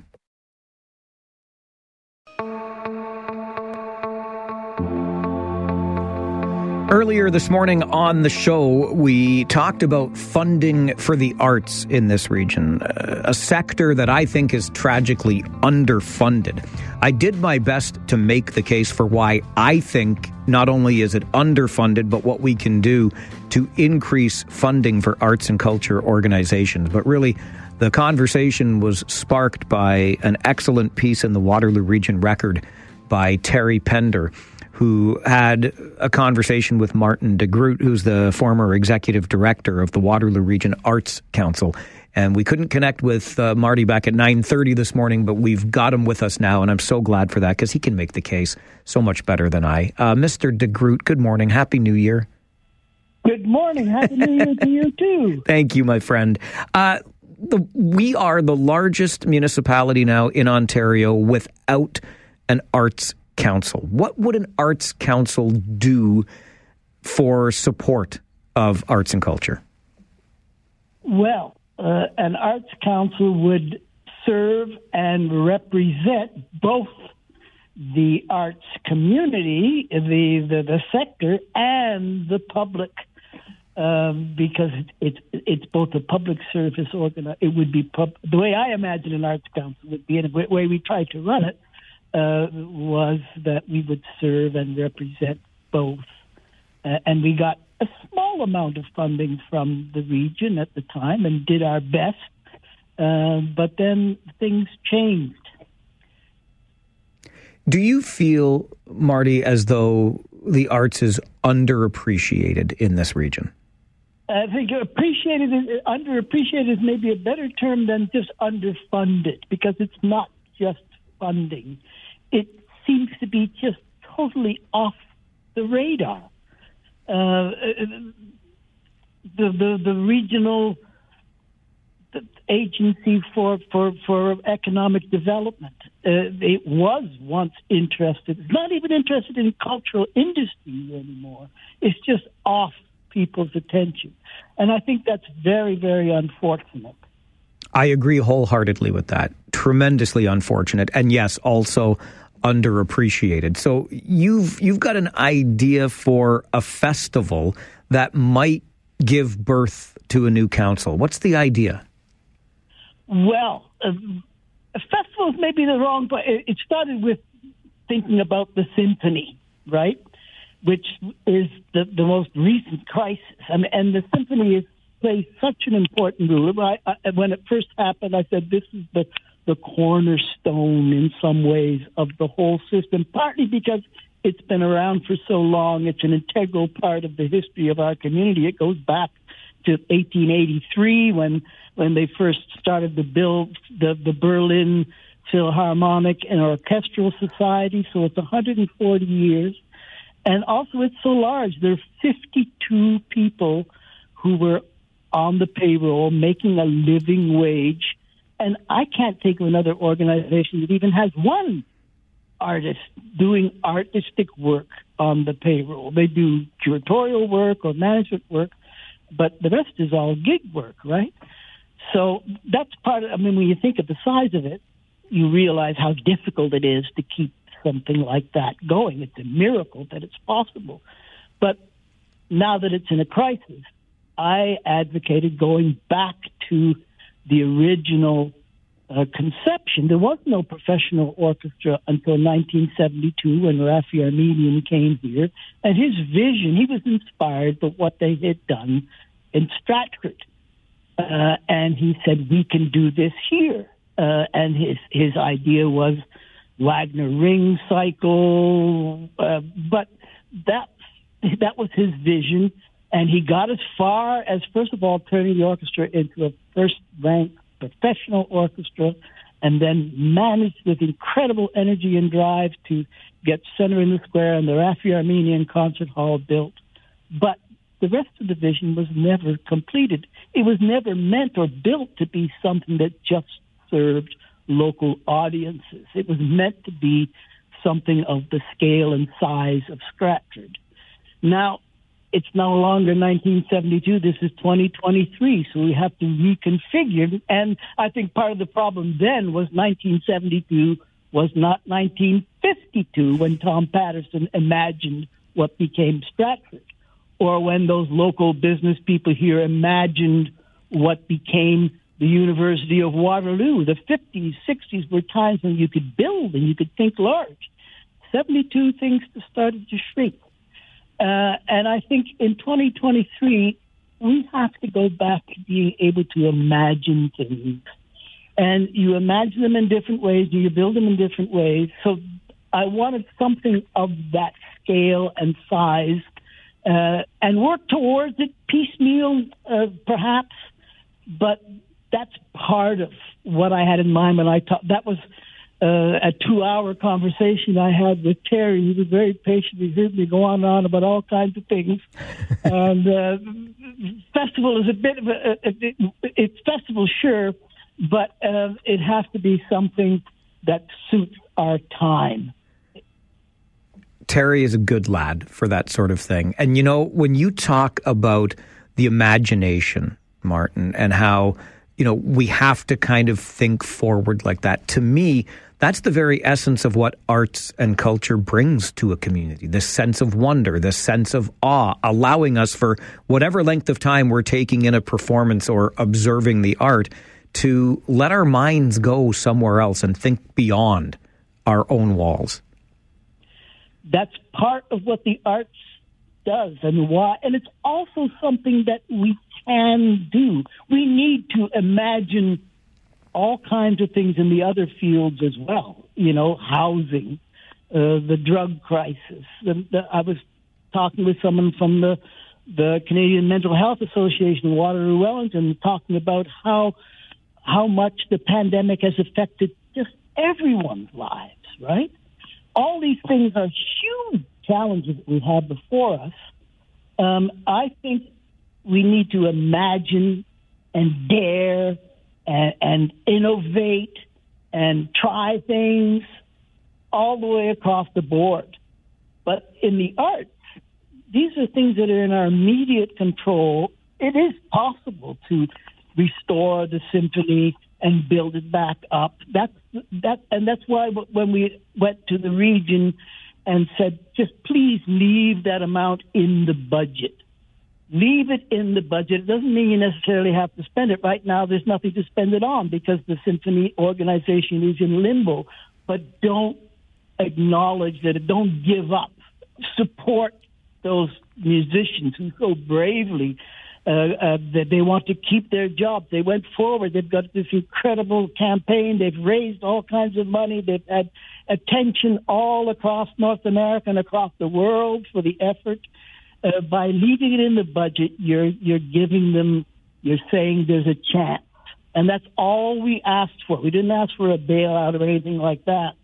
And I think I wanted the regional council and the cities to get behind this, partly because this is something that we can actually win. This is a uh, this is something we can do if we put our heads together. It's not going to cost huge amounts of money. In fact, in the end, it's going to help us solve those other problems, and it will benefit the economic well-being of this city.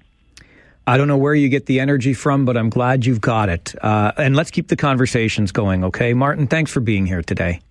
Thank you. Thank you. Enjoy your day. I looked. At, we, we're going to talk again. We're going to keep this conversation going. Okay. Wonderful. All right. Thanks again, Marty. Bye bye. Bye bye. Martin de Groot is the former executive director of the Waterloo Region Arts Council. We will continue this theme in the months and years ahead on the program. Gotta run. I'm a little late for news, but I'm glad we could connect with Marty after all. It's the Mike Farwell Show on City News 570. This is where today's topics turn into today's talking points. It's local and it's Democratic radio at its finest. This is the Mike Farwell Show on City News 570. It quickly became apparent that the NWMO was in our community and their purpose was to convince the community to build a DGR. Um, my first experience with them was I attended a workshop, and at that workshop, they claimed that nobody knew if or where a proposed site would be. Um, the next morning, it was in the news that the NWMO had secured 1,300 acres of farmland, and that included farms, properties on both sides of our farm. The Mike Farwell Show continues on City News 570 and Rogers TV Cable 20. And that was Michelle Stein, who joined our show yesterday. Michelle is one of the inaugural members of Protect Our Waterways, a group of concerned citizens in South Bruce Township that have gotten together to learn as much as they can about this proposed DGR or Deep Geological Repository, where it's possible that nuclear waste will one day be buried. You heard Michelle make reference to the NWMO. That would be the Nuclear Waste Management Organization and its Vice President of Site Selection, Lise Morton, joins us on the program this morning. Lise, good morning. Good morning, Mike. How are you? I'm doing very well, thank you. How about yourself? I'm great, thank you. Thanks for having me. I'm glad to hear that. And thank you very much for making time to talk about an issue that uh, is of great interest to our audience here on, on the show. And I thought maybe we could start with a little bit of background or a better understanding of these DGRs, Lise. What is a deep geological repository?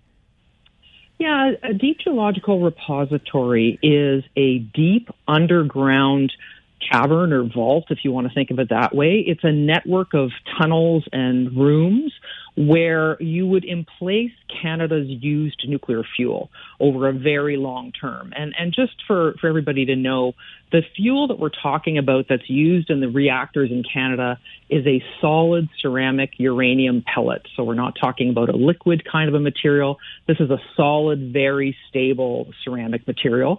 And it's emplaced in a DGR deep underground to protect it from the environment and from water. And so, where does this idea come from, Lise, to dispose of our spent nuclear fuel in this way? Every nation in the world that's that has a domestic nuclear energy program is pursuing this type of solution. Um, the solution as to what to do with used nuclear fuel has been studied internationally for decades, actually. And every country that again is advanced in their nuclear program is pursuing the the same option. Uh, again, the depth and, and disposing of this material at depth is very important. And so the international consensus is to is to dispose of it in these deep repositories.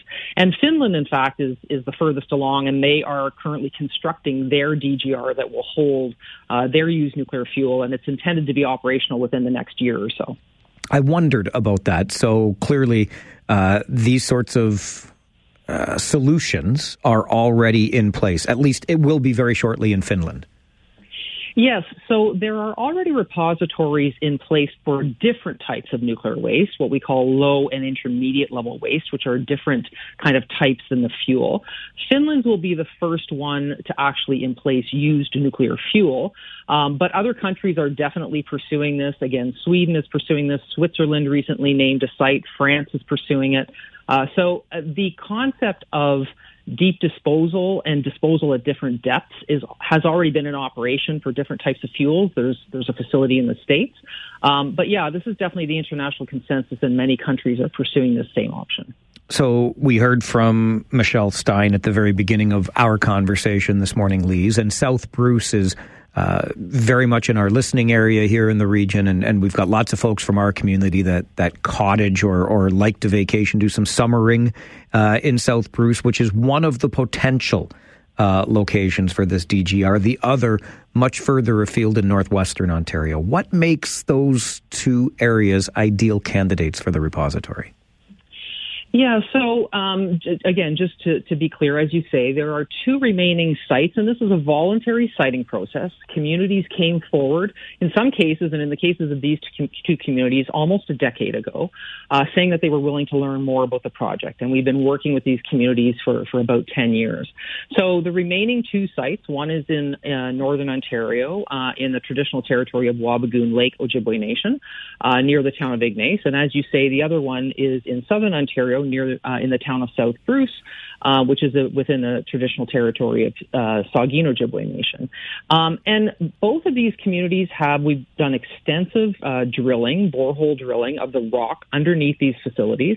They have very different types of rock in the north versus the south. The south has sedimentary rock. Uh, the north has granitic rock.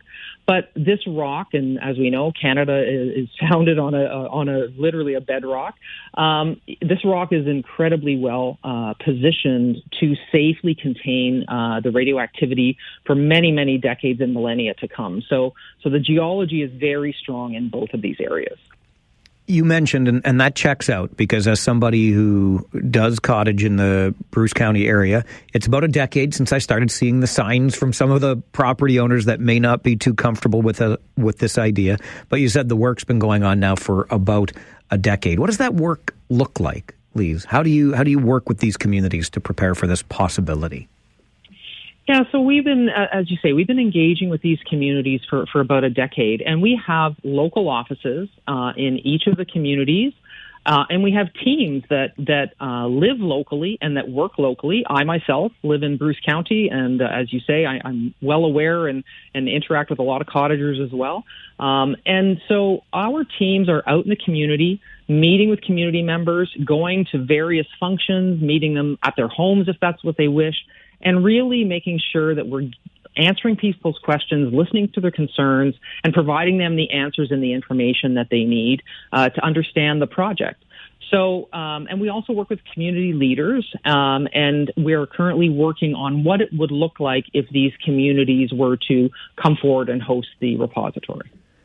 What happens between now? Because as we understand it, was reported by the Canadian press, which led to these conversations we're having on our show this week. This is the year. It's the big year when the final site will be selected. What happens between now and that ultimate decision?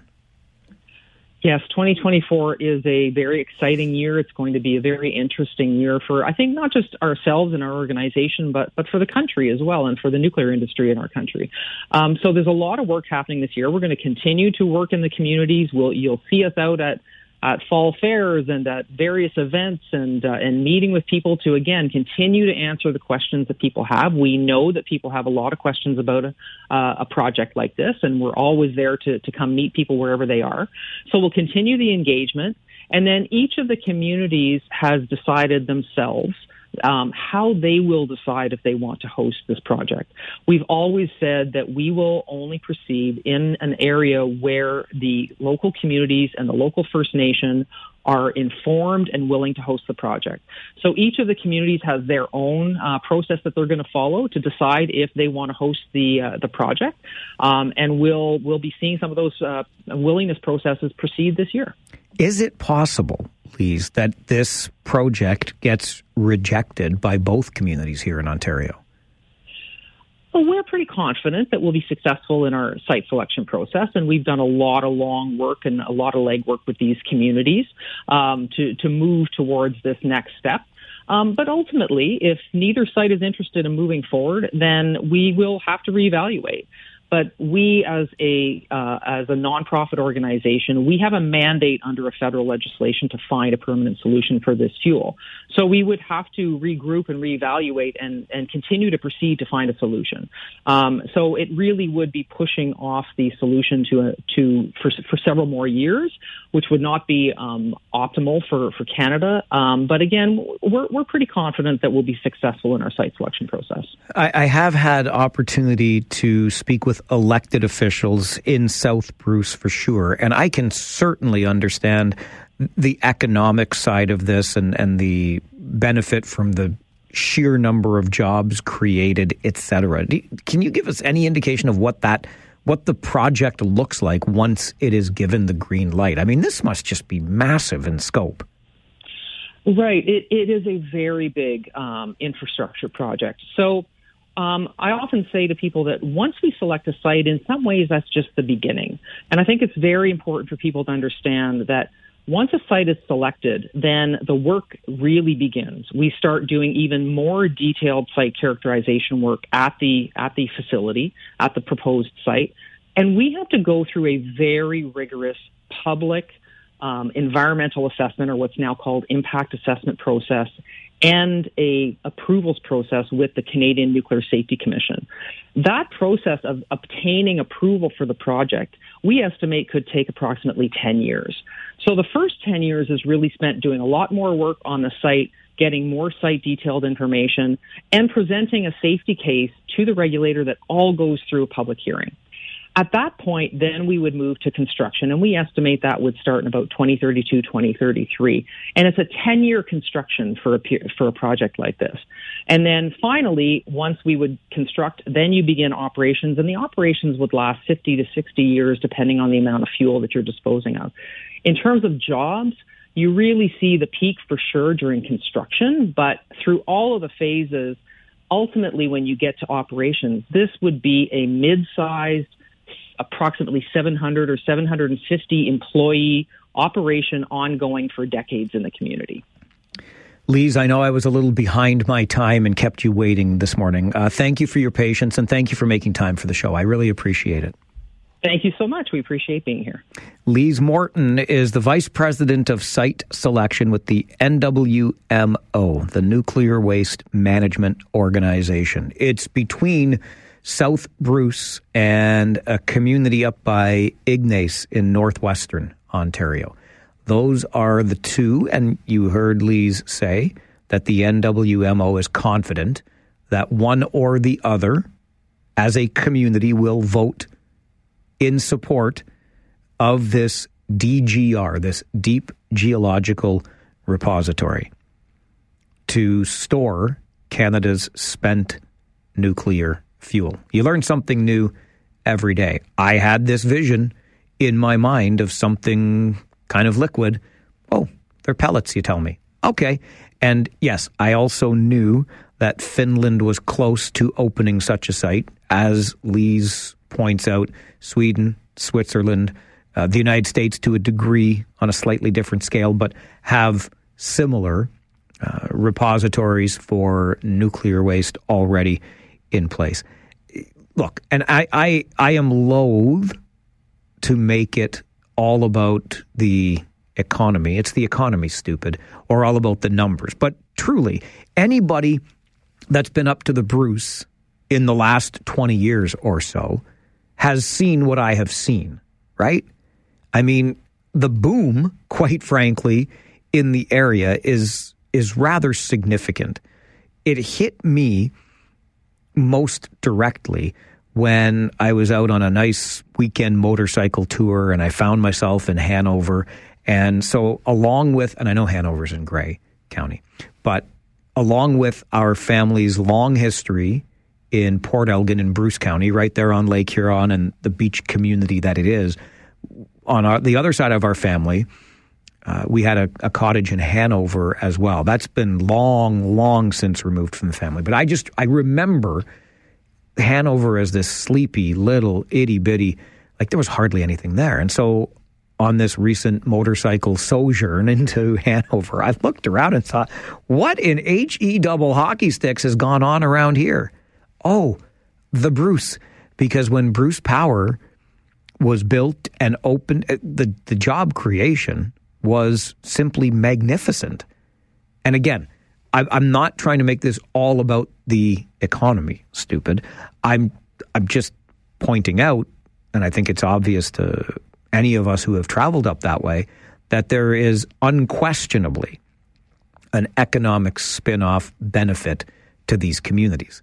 Oh yeah, and the other side of that equation is how do you feel about living nearby or next to a repository for nuclear waste. when we had uh, Michelle Stein from Protect Our Waterways on the show yesterday, she made it very clear that should this repository end up where it's proposed in South Bruce, she and her family, who have had this farm for decades, will be moving on from their homestead. I totally understand that side of it as well. Maybe it's just me, but I find all of this fascinating, in part because I know the area as well as I do, and I, I have a real sentimental attachment to it. So that part of it makes this interesting to me. But quite frankly, the whole idea of burying this spent nuclear fuel deep beneath the ground and the, the caverns that are created, I, I find it incredibly interesting. I hope you do too. That's what we try to do here on the show interest you, inform you, and every once in a while, if we're lucky, we give you some entertainment too. This is the Mike Farwell Show on City News 570. We've always said that we will only proceed in an area where the local communities and the local First Nation are informed and willing to host the project. So each of the communities has their own process that they're going to follow to decide if they want to host the project. And we'll be seeing some of those willingness processes proceed this year. Lise Morton is the vice president of site selection with the Nuclear Waste Management Organization.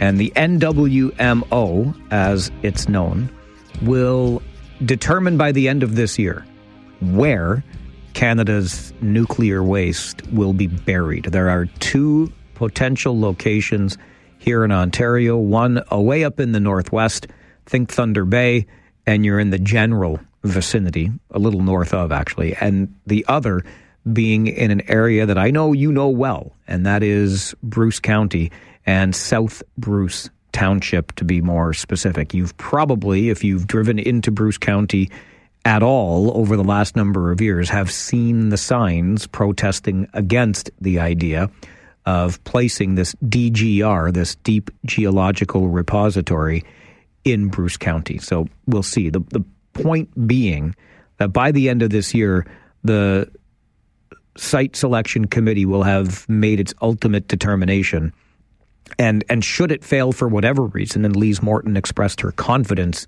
in the process this morning, but should it fail, it's a real setback for the industry generally. And when it comes to the, the, the, nuclear industry that is in this country, because it's kind of counting on this next step in the storage and, uh, I guess, deposit of the, of the nuclear waste.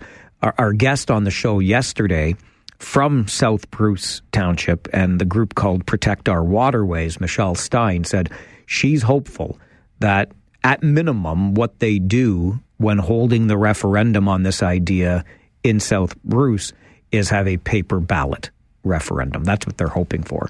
Paul sends an email to mike at 570news.com. He says, One of the questions that I'm not hearing asked is where is the waste being stored now? And why do the powers that be want to change the method of storage at this point in time? Uh, it's an interesting question, Paul. I would suspect it's just a matter of capacity, right? And probably overall safety as well. But that's just my guess, and I'm I'm sorry I didn't ask that question along the way. All right, we've got an update coming your way from the City News Center, and then have you ever had salary envy? I know I have. I try really hard to not because you know comparison is the thief of joy after all. I've chosen a career path. It's not the most lucrative career path, but I'm pretty happy in what I do. So, you know, the checks don't bounce every 2 weeks, but uh, what about the people that are making more than 240 times more than average Joes and Janes like you and me? How do you feel about those people? You know, those people. We'll talk about those people coming up on the Mike Farwell Show. Stay with us. This is City News 570.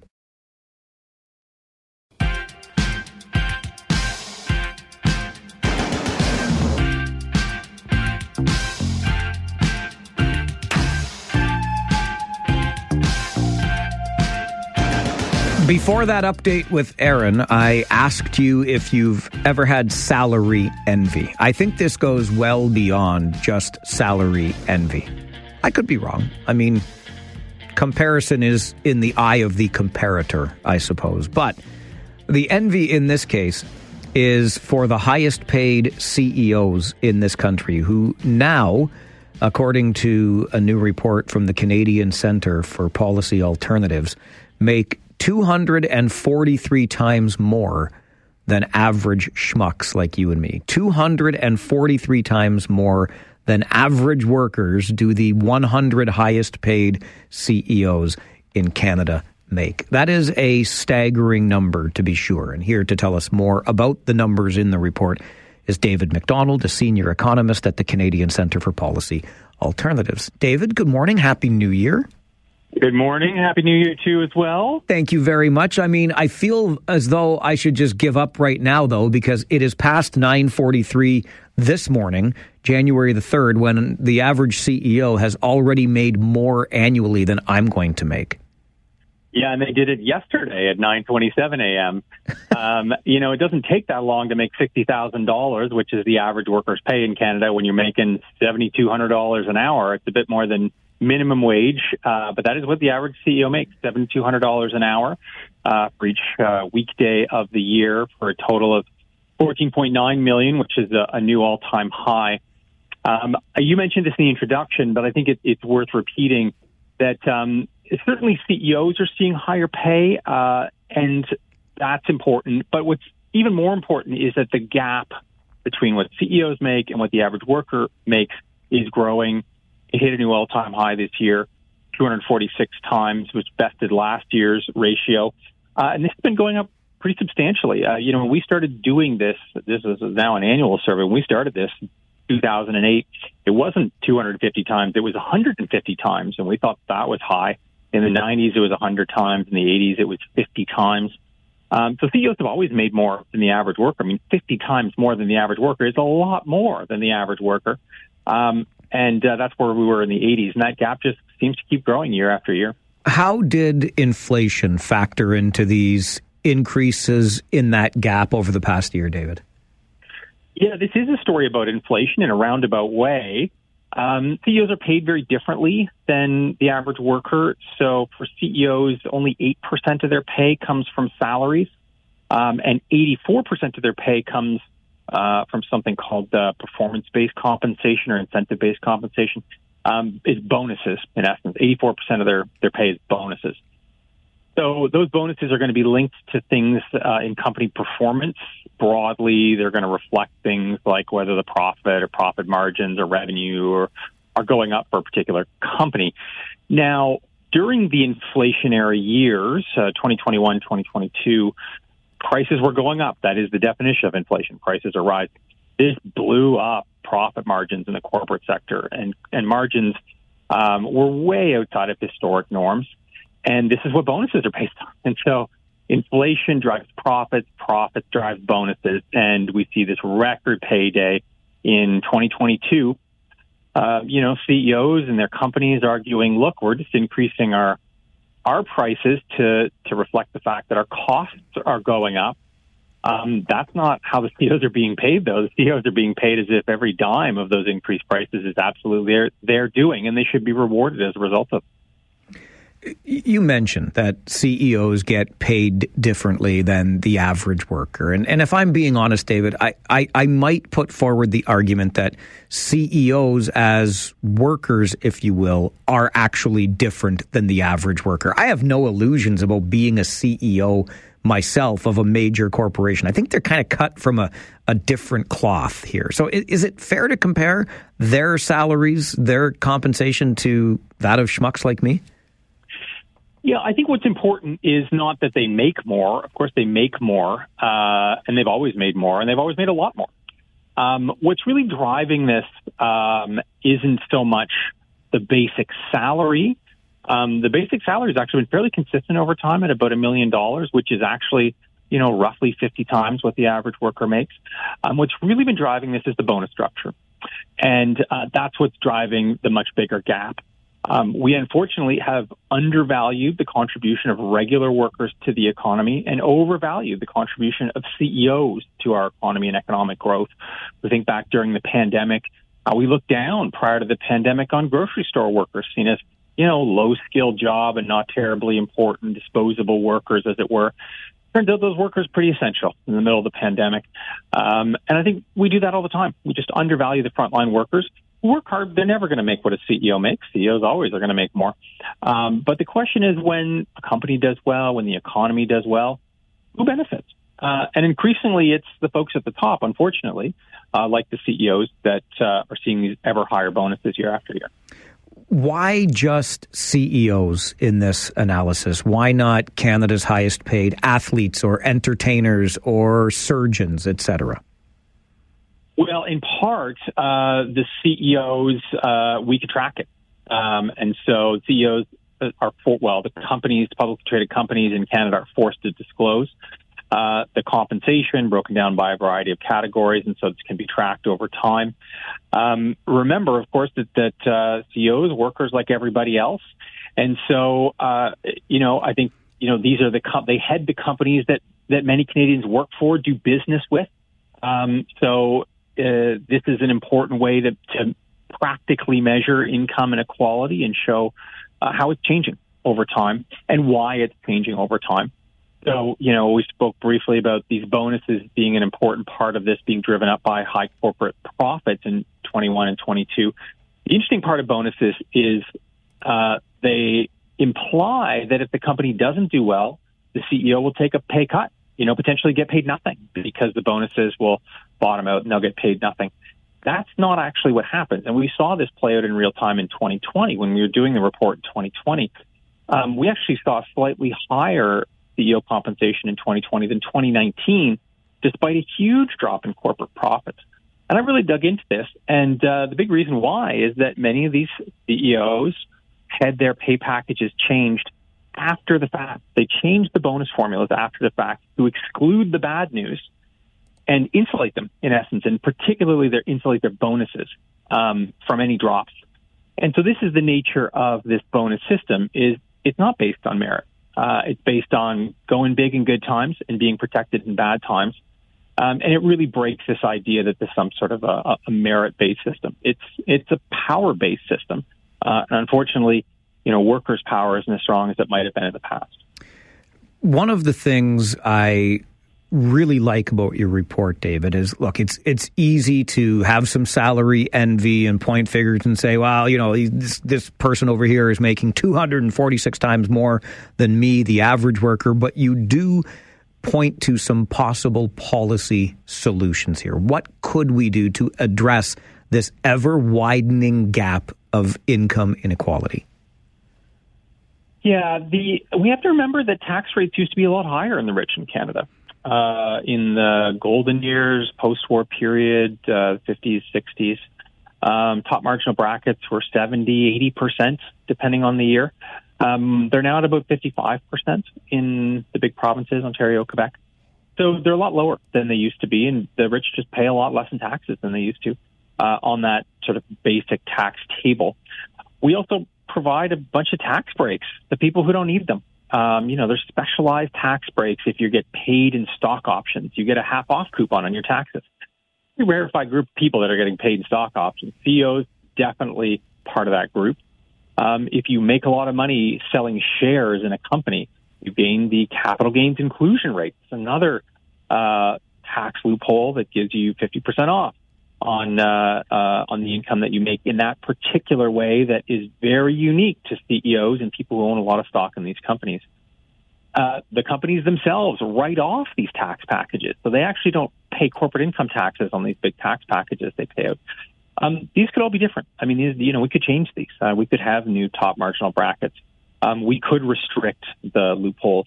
Um, and it is worth pointing out that we have actually. I mean, in July, July of 2021, the, uh, the restriction came into place for the stock option deduction. So if you're paid in stock options now, it's limited as to how much you can uh, you can get, to how much your 50% off coupon applies to it, $200,000. That's still probably too high, but it was an important uh, nod to the fact that uh, this is an odd tax break for people who don't need tax breaks. They're already multimillionaires. Uh, and we continue to give them tax breaks. Let's close tax breaks and put that money to better use uh, you know, helping folks that are having trouble in the affordability crisis or rebuilding healthcare.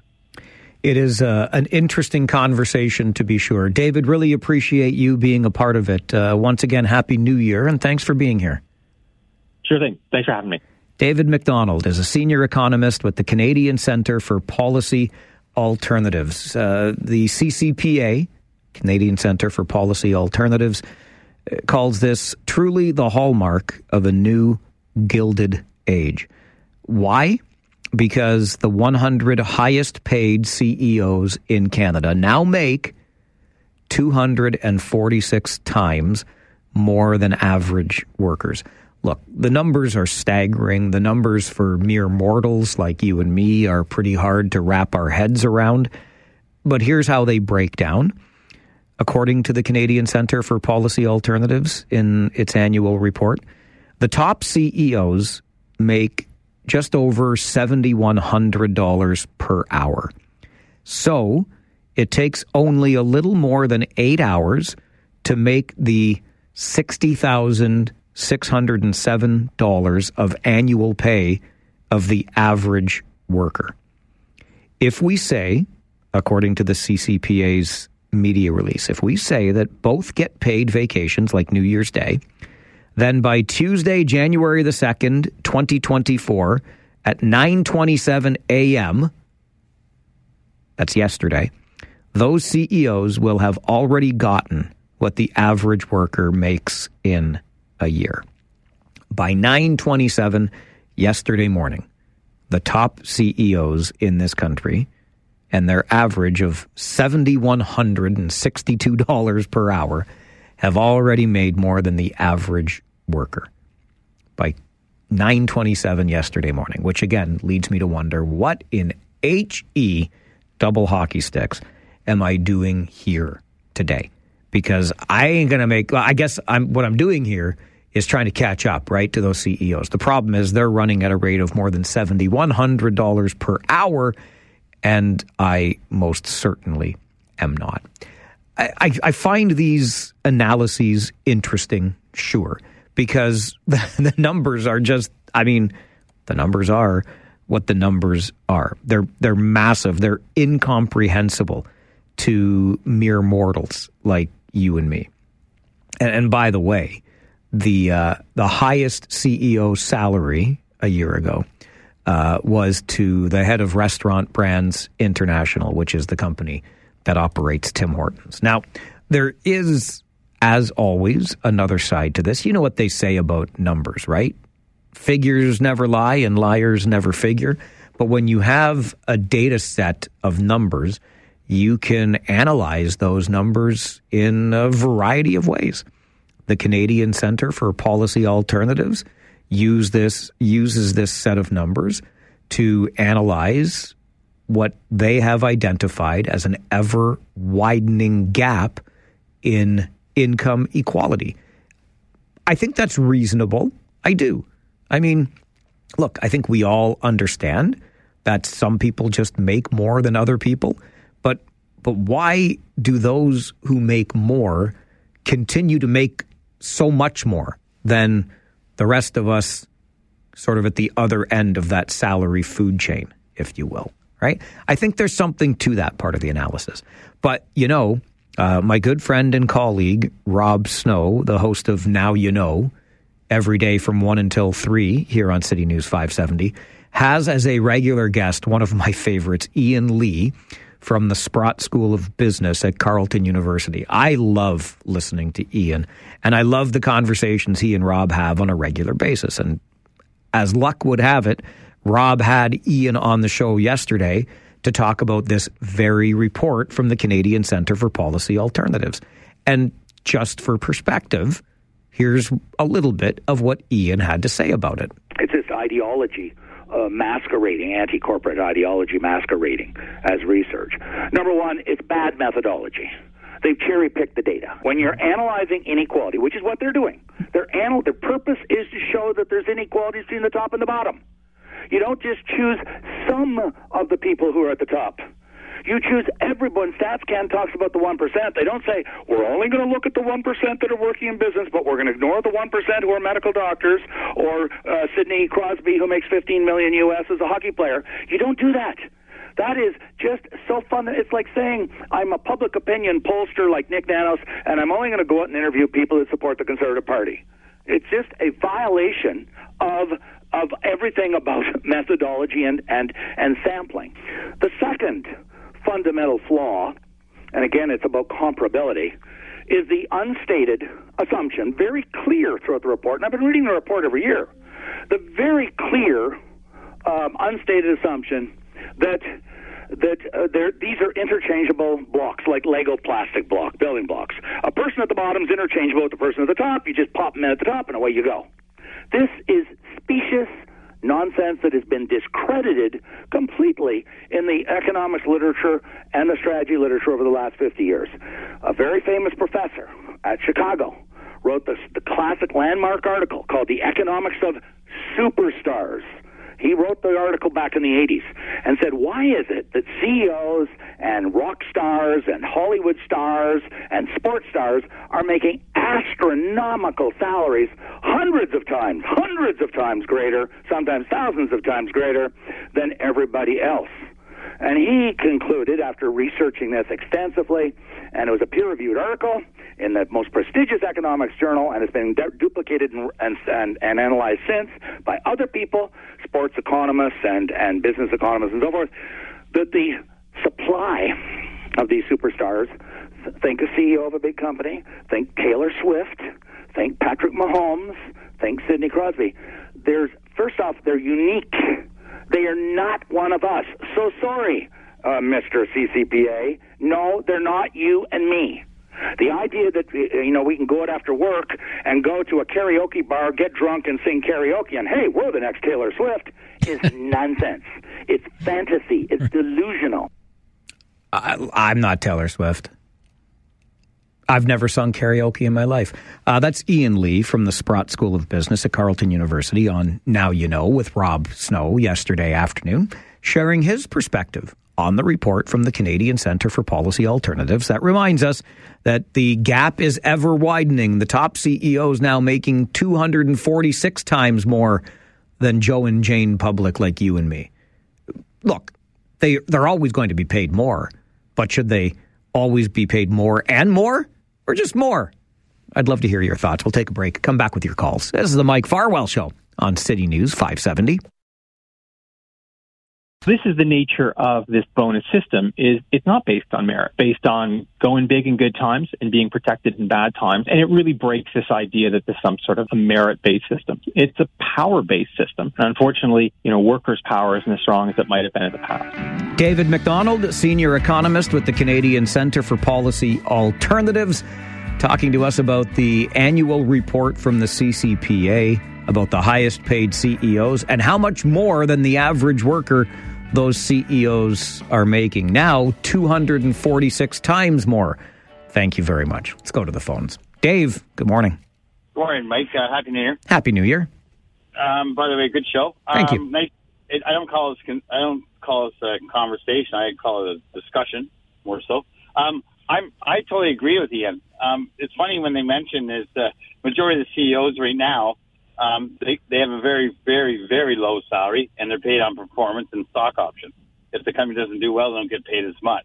you have to also realize as you look at everything, because I read it, I read a report every year. Um, I don't really like the report because it doesn't cover everything. I mean, let's let's look at the public sector. Maybe we should look at that income, what they're getting paid for, compared to the uh, as you call average Joe.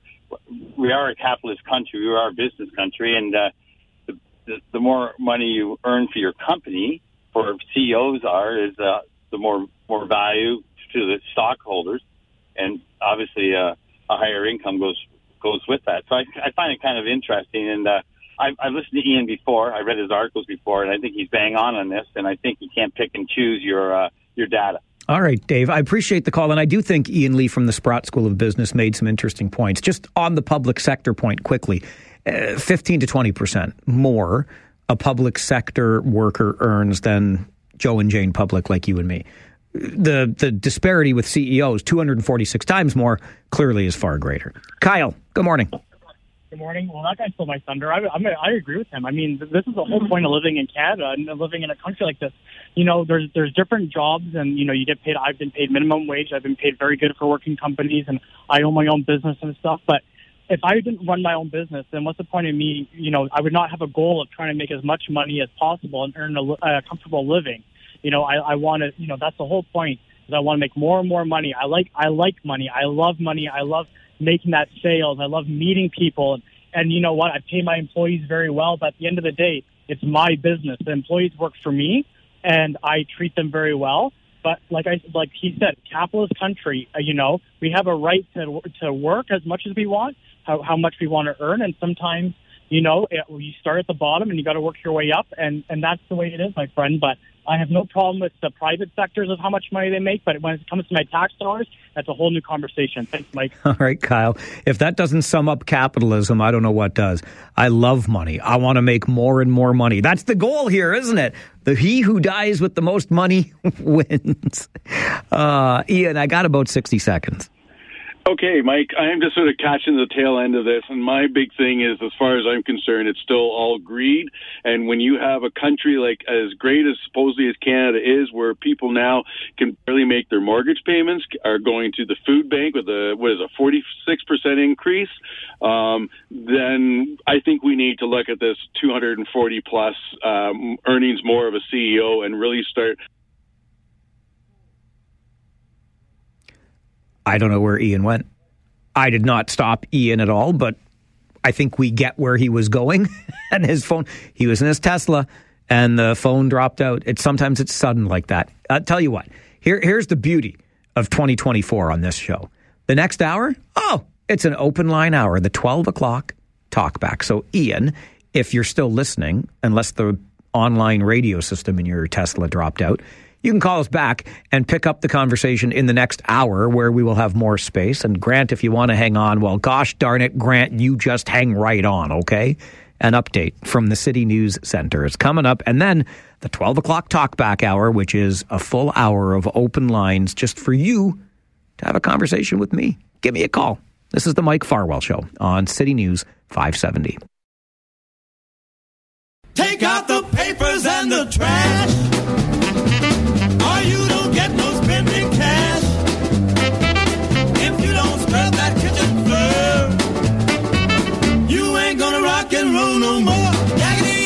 Don't talk back. Just finish cleaning up your room. Let's see that dust fly with that broom. Get all that garbage out of sight. Or you don't go out Friday night. Yakety yak. Don't talk back. I dig it. I think I dig it a whole lot. Devin Robertson, the guy on the other side of the glass, and I were talking about how this might sound as introduction to the 12 o'clock talkback hour. I know, I know that they're saying don't talk back, but no, no, no, no. We don't follow rule, rules. We don't need no stinking rules on this show. In fact, what we're encouraging is for you to do that very thing. Talk back every single day from noon until one. Listen, there's, there's a couple of things you know about me. One of them is I am about as stubborn as the day is long. And you have been on me since almost day one to open up more opportunity for you to have open line conversations on this show. You want the chance to get stuff off your chest. You want the chance to push my buttons or have a little debate. And I was like, I don't know, how I, do we have to do the web again? And I hummed and I hawed and I resisted. And then, not long before Christmas, I had a meeting here at the station with the powers that be who are way smarter than I am. And they also said, you know what, Farwell, you got all these different spots in the show all week where people can call in. We need to make it consistent. I'm like, you know what? That makes a lot of sense. And they told me we need more of it. And I thought, oh my gosh, more of it. What are you talking more of it? But you know what? Why not?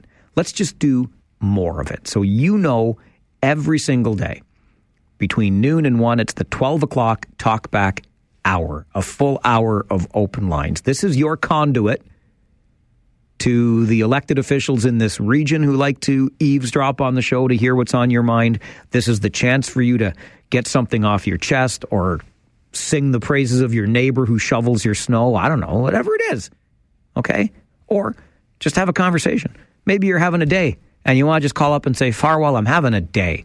Let's have a day together, okay? 519 570 2545. Star 570 and 1 800 570 5715. It's the 12 o'clock talk back, and Grant, you are first. Yeah, well, I, uh, yeah, about your last individual, he's Yeah, the CEO salaries who make 246 times more than us. ridiculous. Uh, What's ridiculous, the guest or that the CEOs make so much? the guest, and it matters to me, in my opinion. If I go to a grocery store and this Dooley Bird is making making a ton of money, the CEO making a ton of money, yeah, it makes makes a difference to me. I worked in the hospital, and it's disgusting of how much money they make. I bust my butt of of keeping the place clean, and these individuals get paid a ton of money. And But they do really, really important jobs, Grant. Like, could you do the job that they do? no, but No. Okay. But you still don't think they should be paid as much as they get paid? Absolutely not. Like, especially sports celebrities. It's gotten way out of hand. Do you get 10.5 billion to being on the radio? No. My opinion, if it if I ran the world, they would be getting paid an hourly wage. All right, Grant. And I love when Grant brings the doodly birds to the show because then you know he's fired up. And listen, I do not get 10.5 billion. I think I heard a B on there. I don't get 10.5 million either. But I'm going to say this about the job that I do. If I was better at it, I would make more money because I, like an athlete, like a CEO, am working in a performance based industry. My performance on this show determines how much advertising we get, the revenue that is generated from that advertising. Maybe I just need a better agent, which I don't have one of, by the way. Although I think my beloved would make an excellent representative for me in my place of employment. But the more advertising revenue on this show, the more I should be able to command by way of salary, right? Are you listening to me? I have this microphone and you're going to listen to every damn word that I say, or something like that. Maybe I should just use this one from Donald Trump. I'm president and you're not. Anyway, uh, I, I so I can I, I get the whole athlete thing, the whole entertainer thing. Like if you're going to buy the tickets to their show, if you're going to buy the tickets to their games, if they can generate that much in merchandise sales, etc. I, I don't know. Like, don't they deserve a cut of what they're helping you generate? Maybe, just maybe. But I understand where you're coming from, and and the big piece to me in the report of CEO salaries is that it is a gap that continues to widen.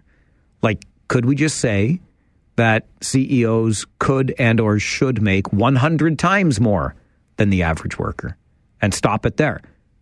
Only 100 times more. So their salaries go up in lockstep with our salaries instead of, you know, 100 times more 20 years ago, 150 times more 10 years ago, and 246 times more today. I don't know. I don't have the answer, but I think they're interesting things to talk about. George, over to you on the 12 o'clock talk back. Yeah, Mike, I think you're right about the CEOs. No one's saying they shouldn't get their performance money. I mean, if the company does well, I think what's going on is the balance is off. These workers who are working hard could be making a little bit more. Maybe they could get a bonus if their store, their shop, whatever is making more money. And maybe we don't see a 200 and something percentage extra for the CEOs, but a little bit less. And you know what? They still make good money. But that's not the reason why I called you. My nephew works at the Bruce, and I had a chance to talk to him about this. He feels like, and I feel the same way, why can't we go to Northern Ontario, use one of the old shafts for the mining? It's we're talking what's it called again? The Canadian Shields. Yes, sir. Bury the waste in nice, solid, hard rock Canadian shield. Do what you have to do to protect it, and I think that's the way to go. That's all I'm going to say, and I'm going to listen to your response. Thanks, George. Appreciate the call as always. You know, we have the had the opportunity this week, which is one of the things I love about this show, to hear both sides of the deep geological repository, the big burial site for our nuclear waste. Yesterday, we had on a guest from South Bruce Township, near where it is proposed, one of the proposed locations for the burial of that nuclear waste. She's obviously very concerned, especially with the proximity to her property. Today, we heard from the Nuclear Waste Management Organization that shared the NWMO's perspective, the work that's been done with communities, etc. When we talked about this yesterday, we got a call from someone who said the exact same thing that George just said. Don't we already have abandoned mines in northern parts of Ontario that we could just repurpose for this? Perhaps we do. And and maybe that's something we can explore further as we move through this year when a site will ultimately be selected. My guess is that the existing mines aren't deep enough. Do we can we repurpose them and, and dig them deeper and add more caverns? Ah, probably. I, I like to think anything is possible these days. The only thing that doesn't seem possible to me is getting our HVAC right inside the building that I work. I'll tell you, it has been so much fun these last two days. You've probably heard me talk before about it getting so hot in here. I have to prop my door open just to get some kind of air circulation. The thermostat gets up to 26, 27 degrees some days. Poor Devin, the guy on the other side of the glass, is working in a little room where yesterday the temperature was 30.3 degrees. I, I don't know how you did that, man. I have no idea. Like, did you sweat off a few pounds? Not that you need to, but jeepers. I, I could absolutely stand to. So in that sense, I wasn't complaining. But yeah, I'm typically a hoodie guy. And I've not been able to get away with the hoodie. And like I had on a sleep shirt yesterday because I was like, well, I'll just put the hoodie on. Yeah. And then it's, you know, we're cool. And then I got in and it was 30 degrees. And I'm like, well, should have picked an actual shirt out, I guess. I had my door propped yesterday. Our colleague Adele, who does the afternoon show on CHYM 96.7, walked by, doors open. She just shouts in for a chat. She had to prop her door open because her studio was so hot. and our friends Robin and PJ on Country 106.7 this morning had their door propped open so they could get some of the heat from the rest of the building into their studio, which was so cold they were doing the show in their outdoor winter coats. That's where we're at. So I think anything is possible except for whatever reason getting the temperature set in this building. Can't win them all. I guess you can't. I guess you can't. uh, we'll go to Kyle next on the 12 o'clock talk back. Hey, Kyle. Hey, first of all, I got to say Happy New Year, Mike, and everybody else. Happy New Year, Kyle. And the other thing is, is okay. Before I get to, uh, I just before I get to what I was going to say, just want to say CEOs also we put in a lot of money into our business. Like I think a lot of money to invest to make sure I get a good return. So don't forget that. Like these guys don't also, you know, like that startup companies probably put a lot of money into it for the first few years just to make a bit of a return or a livable wage. So just want to say that. Now, the other thing I'm going to say is since it's so hot in your studio, I have an extra kiddie pool at my house. You get a rubber duck. What we'll do is we'll bring the kiddie pool up to the studio. We'll fill it with water, and then for the show, you do it in. You bring your um, you bring your bathing suit, and you do the show in uh, in in the kiddie pool with a rubber duck and a beer in your hand. How about that? Okay, so I like the idea of the beer, but you know I would be fired, right? Why? Well, because I can't drink on the job, Kyle.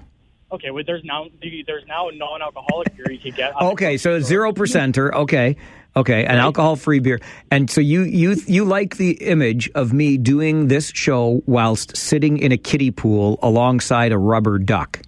I'm sure your lovely wife would, or your your significant other. I'm just thinking about you two, man. Uh-huh. it's not about not about me. I don't want to see that, but I'm sure there's some. I'm sure that. Well, I don't know. Isn't are you, are you still doing the show on TV? Because I'm on the road all the time, so I don't even know anymore. Uh, I had one of our friends email Scott. Thanks for emailing Mike at 570news.com. Yes, I am still doing the show on TV, but they do not restart from their holiday break until next Monday, the 8th. So now you got time to do it now, or Uh-huh. unless un, unless the TV comes back, then we just got to make sure we co- be viewer discretion as advised, right?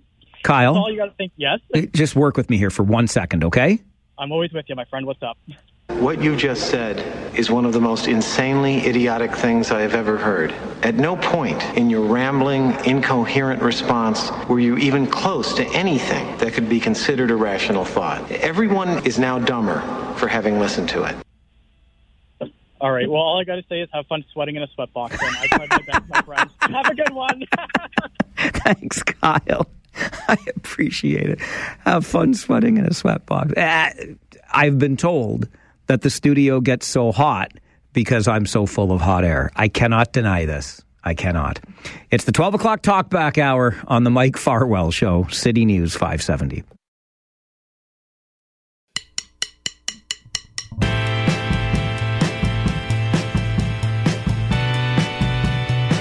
It is the 12 o'clock talkback hour where you get the chance to have your say. 519 570 2545, star 570, 1 800 570 5715.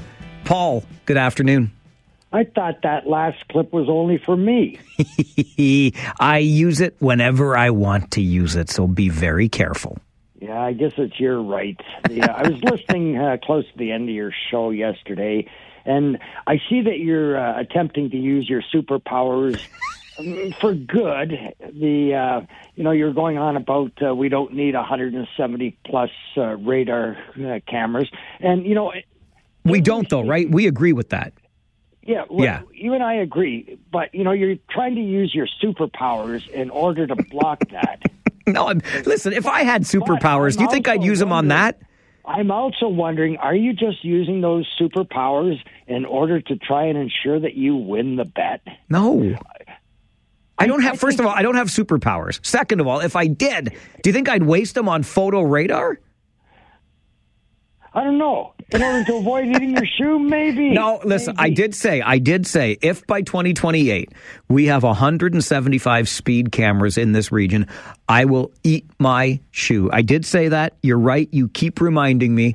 I was confident when I said that because I just don't see any way we, we roll out the ramp up the program that quickly. But I've even come further back. I don't want any more. This camera nonsense is ridiculous. Yeah, we're we're gonna uh, we're gonna have to agree on that. Yeah. but you know, a discussion with persons who shall remain anonymous. We were talking. I don't know. Since you've come back in the New Year's, you seem to have mellowed a wee bit. What? Yes, I honestly believe you are mellowed a wee bit. Me? Because yes, I don't hear you hanging up on people the way you should. The way I wanna- should? I want to. I want to test something here. Sorry, Paul, I just hung up on you. You want to tempt me like that? Like honestly. Well, First of all, okay. Uh, If you if allow me to take a wee bit of a tangent for just a moment here. It's day 2. Day freaking 2. I've had a 9-day break from you knuckleheads. Of course I'm more patient, but also uh, honest to goodness gracious here. When is the last time? When is the last time I hung up on somebody who did not say the name of the team that shall not be named? That you know. That is the, the number one rule on this show. Thou shalt not name the tame the name. Thou shalt not name the team that shall not be named. If you do, I hang up on you. I don't know who I should have hung up on yesterday, my first show back for the year. I would like to talk to Paul about it more, but I just hung up on him. And I did so with intent because I felt like I was being challenged. challenged to exercise the power in my index finger. That's the button I use to either bring a call onto the show or hang up on a call. I'll bring Chris's call onto the show now. Hello, Chris. Yeah, I'll use cameras.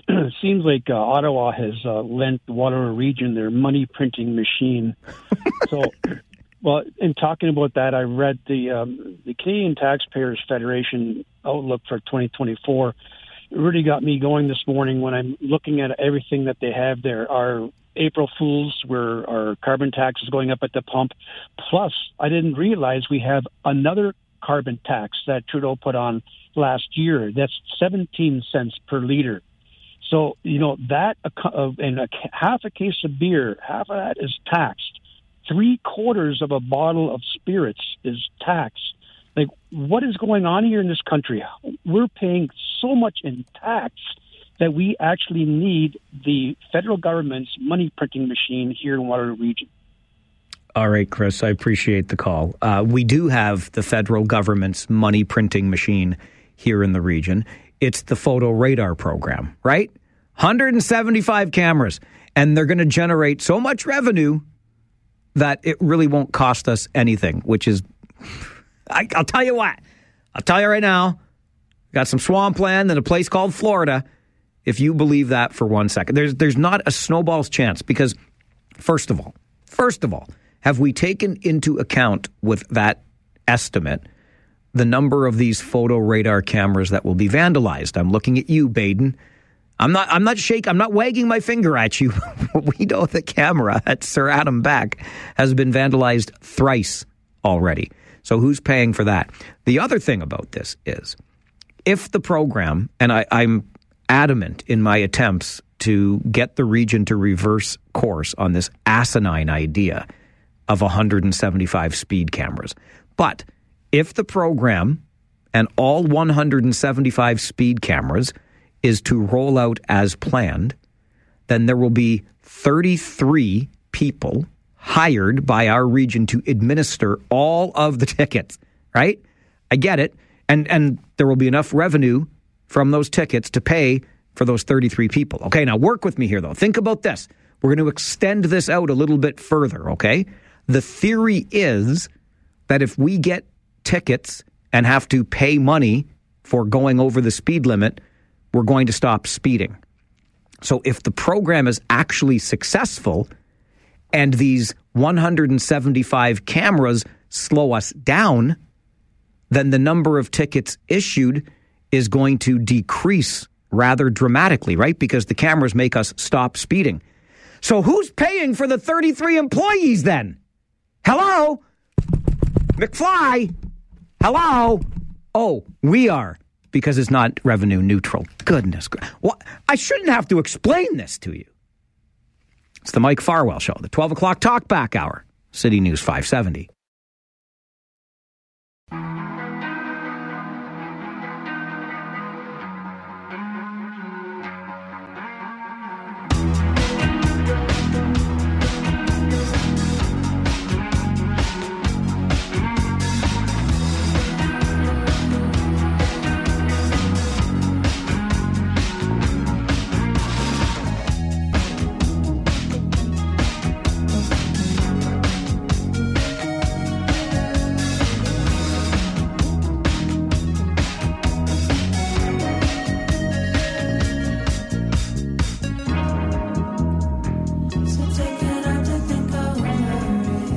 Got an email from Russell. Ah, oh, Russell, I love you like a brother. He says, You'll forgive me. Oh, by the way, the emails come to mike at 570news.com. Email anytime. Uh, tweet at farwell underscore WR. Find us on Facebook, facebook.com slash The Mike Farwell Show. Instagram at farwell underscore WR as well. Anyway, uh, to mike at 570news.com, Russell writes, You'll forgive me if I don't tune in right away anymore because Russell is a little bit upset that yesterday he did not hear the familiar music to start the show at nine o'clock. Gone was Working Man by Rush. I did start the show yesterday with a Rush song, but it was closer to the heart. My cheesy way of just reminding you that, hey, that's where this show comes from, friend. It comes f- directly from my heart. I, I put my heart and my soul, if I had one, uh, my soul is kind of black. It's how I like my coffee, black like my soul. But I put it into the show every day. And then today, the show started with Beautiful Day by U2. And so, yes, we, we are tweaking, if you will, some of the sounds that you hear on this show. And I think now, the beginning of the show, every morning just after the 9 a.m. news, is going to be a little bit like Forrest Gump's box of chocolates. You just never know what you're going to get. So, eh, listen, Russell, I, I will forgive you. Absolutely. If you don't tune in right away. But if you don't tune in right away, you, you just don't know what you're going to miss. What, what will the first song be tomorrow? That's the beauty of it. And by the way, I talked to Devin Robertson, the guy on the other side of the glass yesterday, and he's ready for all Request Fridays on this program. So maybe there's a song that you like and would like to hear, you know, 20 to 30 seconds of at some point during the show on Fridays. You should let us know that. When you call in and Devin takes your call, say, hey, Dev, he, he's okay with Dev. Hey, Dev, I want to hear this song on All Request Friday, or send me an email, mike at 570news.com. We'll fix you up, but good. We, we have two other radio stations in this building that play music. We can find music, you know. And quite frankly, sometimes I think you'd rather that than hearing me drone on and on, right? It's the 12 o'clock talkback hour. If Doug Ford ever said, Do you remember when Doug Ford? I am on such a tangent right now. Like it's just, it's squirrel. Do you remember when Doug Ford stood up in, uh, in in the provincial legislature and when Andrea Horwath was still the leader of the NDP and said it's like, uh, how did he describe it? Fingernails on a chalkboard? He, he described her voice. It did not go over well. Did not go over well at all. If if he said that to me, I'm like, Doug, buddy, you're right. Like uh, you- you're right. I, my voice after a little while can be just like fingernails on a chalkboard. We're buying hamburgers and hot dogs. I'm flipping. I want to come to that barbecue. Let's go. It's 12 o'clock talk back hour. 519 570 2545. Star 570 1 800 570 5715. Andre, good afternoon. Good afternoon, Mike. Um, so I got two things. You do, eh? Yeah. Okay. Just just two, Andre? Just two? I'll try. Oh, you're going to try. Hey, Andre, guess what? What? I, I heard you call another radio show yesterday. Awesome. No, no. I, don't you think that hurts my heart a little bit? Closer to the heart. No, my heart. I have one, you know, and it hurts when you. I know. I Yeah. call back again I feel like you're cheating on me. Oh my goodness gracious! Never. Okay. Very faithful to All right. heart. All right. You are the best in what you do. But I really enjoyed uh, for the first time with. Uh, see, I don't even know his name. I don't Rob Snow. Michael. Robbie. Robbie. But anyway, uh, the point is um, because you know they're rebuilding, but um, Who's rebuilding? What are you talking about? The team we should not mention. oh my goodness! Um, so what I want to say Yes. is, I also talked to. Uh, I'm not going to say his name. It's not important, but the team we should not mention.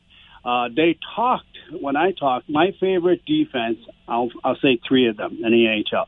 One is of course Raymond Bourque, one of the best. Two is um, Scott Stevens. Go Paulie, producer Paulie. Number one, Larry Robinson. Now I did not Do you know, that both Larry Robinson and Scott Stevens played for the Kitchener Rangers? That's what he told me, and I was like, "What?" Yeah. He's my favorite player. When I was a kid, I used to in Saint Eustache, Quebec, as a little boy. I would go in and see the old team we should not mention, and he was my favorite. And uh, when I talked about that, because you know me, I'm all over the place, and he's like, "Yeah, Kitchener Ranger guy, right from Kitchener, blah blah blah." And because I know by I go by the name uh, Lion, I always have, except um, for a long time now because I'm a father and I'm trying to be me. But uh, I just I just didn't know that. And uh, he was a Kitchener uh, Ranger, and they also talk about how good of uh, junior hockey we're, we're, we are. All right. And they talked about Filip Mesar. Andre, Um, yes. I, I'm sorry to interrupt, but we've been going for two minutes and 18 seconds now. I'm not even sure what your first point was, but I can I I, I want to just I, I want to explore a question here, if I, if I may. Lion? That is that like your given name? Is that your chosen name? That's my AKA earned by the heart. You're you're what? I have sorry? heart of a lion. You have the heart of a lion. So, because when I met a relative of yours, she said she she called you Lion. So that's a name you actually go by. Yes. Where does it come from? Um, from sports. Okay. I be, when I'm a type of guy that even if I lose, we lose seven one, I always believe to come back until the fat lady sings at the end. I always had that heart of passion of it's never over till the fat lady sings at the end, and that's my heart. Um, I'm a type of guy that uh, when I started to work out with no uh, talent, I could push uh, 400 pounds when I was 175 pounds. It was very incredible, and it just my determination. Um, I, I lost that. Now I'm like the, the lion courage, you know, from. Um, but anyway, I, I just want to say, Mike, that um, Filip Mesar, I did not know that uh, he had seven points in the uh, World Junior. Um, very proud of him, and here he is with the Kitchener Rangers before he leaves again to the team we should not mention. And I'm honored that we have him uh, because of our GP and Kitchener Rangers, uh, Mike um, McKenzie and uh, we're, we're just amazing. And I told him about my passion with you because I lost my passion when Patrick Roy left for Colorado. Uh, I've I've lost my hockey because I'm blind. I, I don't have that motivation no more. But now having my little ones, I'm finding it back again, especially through your eyes, Mike. I'm- and I want to thank you very much. You're very welcome, my friend. You're very welcome. I gotta I gotta stop there and and move on. But listen, if if you want to lose your passion for hockey and lose your passion for hockey but quick, well, all you have to do is cheer for the team that shall not be named because they stink. They stink as much of the stinkiest things you're ever going to want to smell. So that's why you lose your passion for hockey. I'm sorry about that. Uh, I got a great email earlier today. I want to give credit where it's due. Thank you, Harry, for sending the email to Mike at 570news.com because Harry points out that he always enjoys the show, but we have a difference of opinion on something that is very controversial. But I'm going to go here because it's the 12 o'clock talkback hour and I'm not afraid of anything. And Harry reminds me that our difference of opinion is on whether or not pizza should have pineapple. I know that you know because you're a smart person that the answer is a resounding yes. Of course it should. And I would like you to know, courtesy of Harry, who shared with me the link, that now one of the most and best known pizza streets in the world capital of pizza, Naples, Italy, is now making its own margarita con ananas pizza, which is a pizza with pineapple on it. Right there in Naples, the pizza maestro himself, Gino Sorbillo, is making a pineapple pizza. Why? Because Gino knows what's what.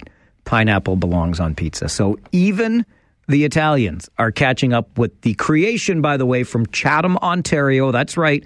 We originated it. We, as in Canadians, and more specifically Ontarians, and even more specifically Chathamaroons. What do you call people from Chatham anyway? Chathamites? Chathamers. Chathamer. Hey, Chathamer. Anyway, that's where pineapple pizza came from. And now you know the rest of the story. They're making it in Naples, baby. It belongs. Finally, after our long fight, pineapple pizza belongs. Donna, good afternoon. Happy New Year, Mike. Happy New Year, my friend. Thank you. I kind of like that Chathamites. What are we? Are we Kitchenerites? We are Kitchenerites, I do believe.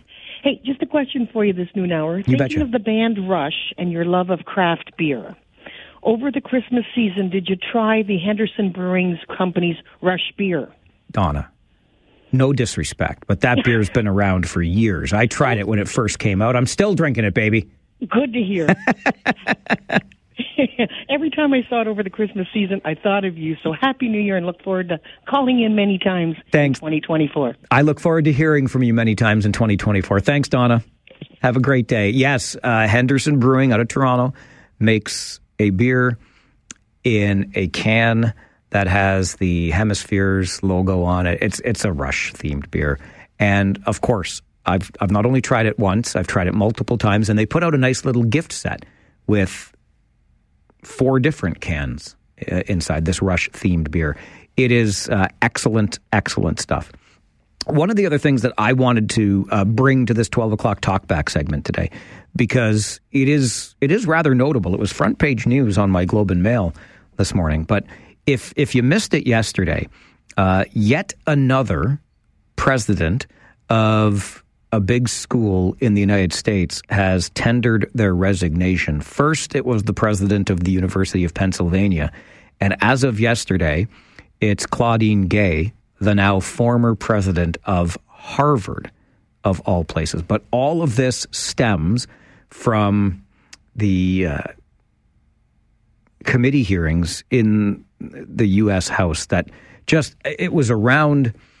Uh, what I think we would describe as pro Palestinian rallies on campus and the anti Semitic rhetoric that many noted within those rallies. And the questions were being asked of university presidents is this sort of thing allowed on your campuses, or does it fall under the banner of hate speech? The, the president, the former president of the University of Pennsylvania, said it depended on the context. Here is Claudine Gay at those hearings responding as then president of Harvard. Dr. Gay, a Harvard student calling for the mass murder of African Americans is not protected free speech at Harvard, correct? Our commitment to free speech. it's a yes speech, or no question. Is that corrected? Is that okay for students to call for the mass murder of African Americans at Harvard? Is that protected free speech? Our commitment to free speech. It's a yes or no question. Let me ask you this. You are president of Harvard, so I assume you're familiar with the term intifada, correct? I've heard that term, yes. And you understand that the use of the term intifada in the context of the Israeli Arab conflict is indeed a call for violent armed resistance against the state of Israel, including violence against civilians and the genocide of Jews. Are you aware of that? That type of hateful speech is personally abhorrent to me. Do you believe that type of hateful speech is contrary to Harvard's code of conduct, or is it allowed at Harvard? It is at odds with the values of Harvard. Can you But not say here that it is against the code of conduct at Harvard? We embrace a commitment to free expression, even of views that are objectionable, offensive, hateful. It's when that speech crosses into conduct that violates our policies against bullying, harassment. Does that speech not cross that barrier? Does that speech not call for the genocide of Jews and the elimination of Israel? And this is what happens when you allow lawyers to craft your statements and they tell you to stick to these words and these words only when you appear before a House committee. Claudine Gay, a day after some further allegations surfaced about her having perhaps plagiarized parts of her dissertation. She has announced her resignation after only six months on the job at Harvard University.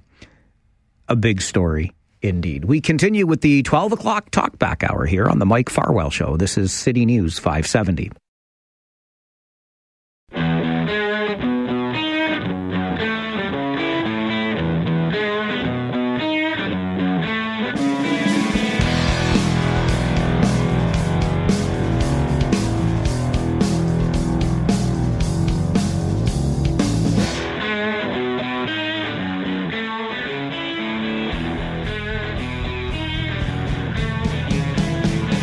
My buddy Mark sends me an email to Mike at 570news.com. He says, People from Chatham are called fifth wheels. Devin Robertson, the guy on the other side of the glass, finds that almost hilarious. I don't think he could speak right now. He's laughing so hard. Is that as insulting as it sounds? Is that what we're getting at here? Anyway, that's what Mark would know. They're called fifth wheels, he tells me. So, not Chathamites, not Chathamers. Chathamer, you Chathamer.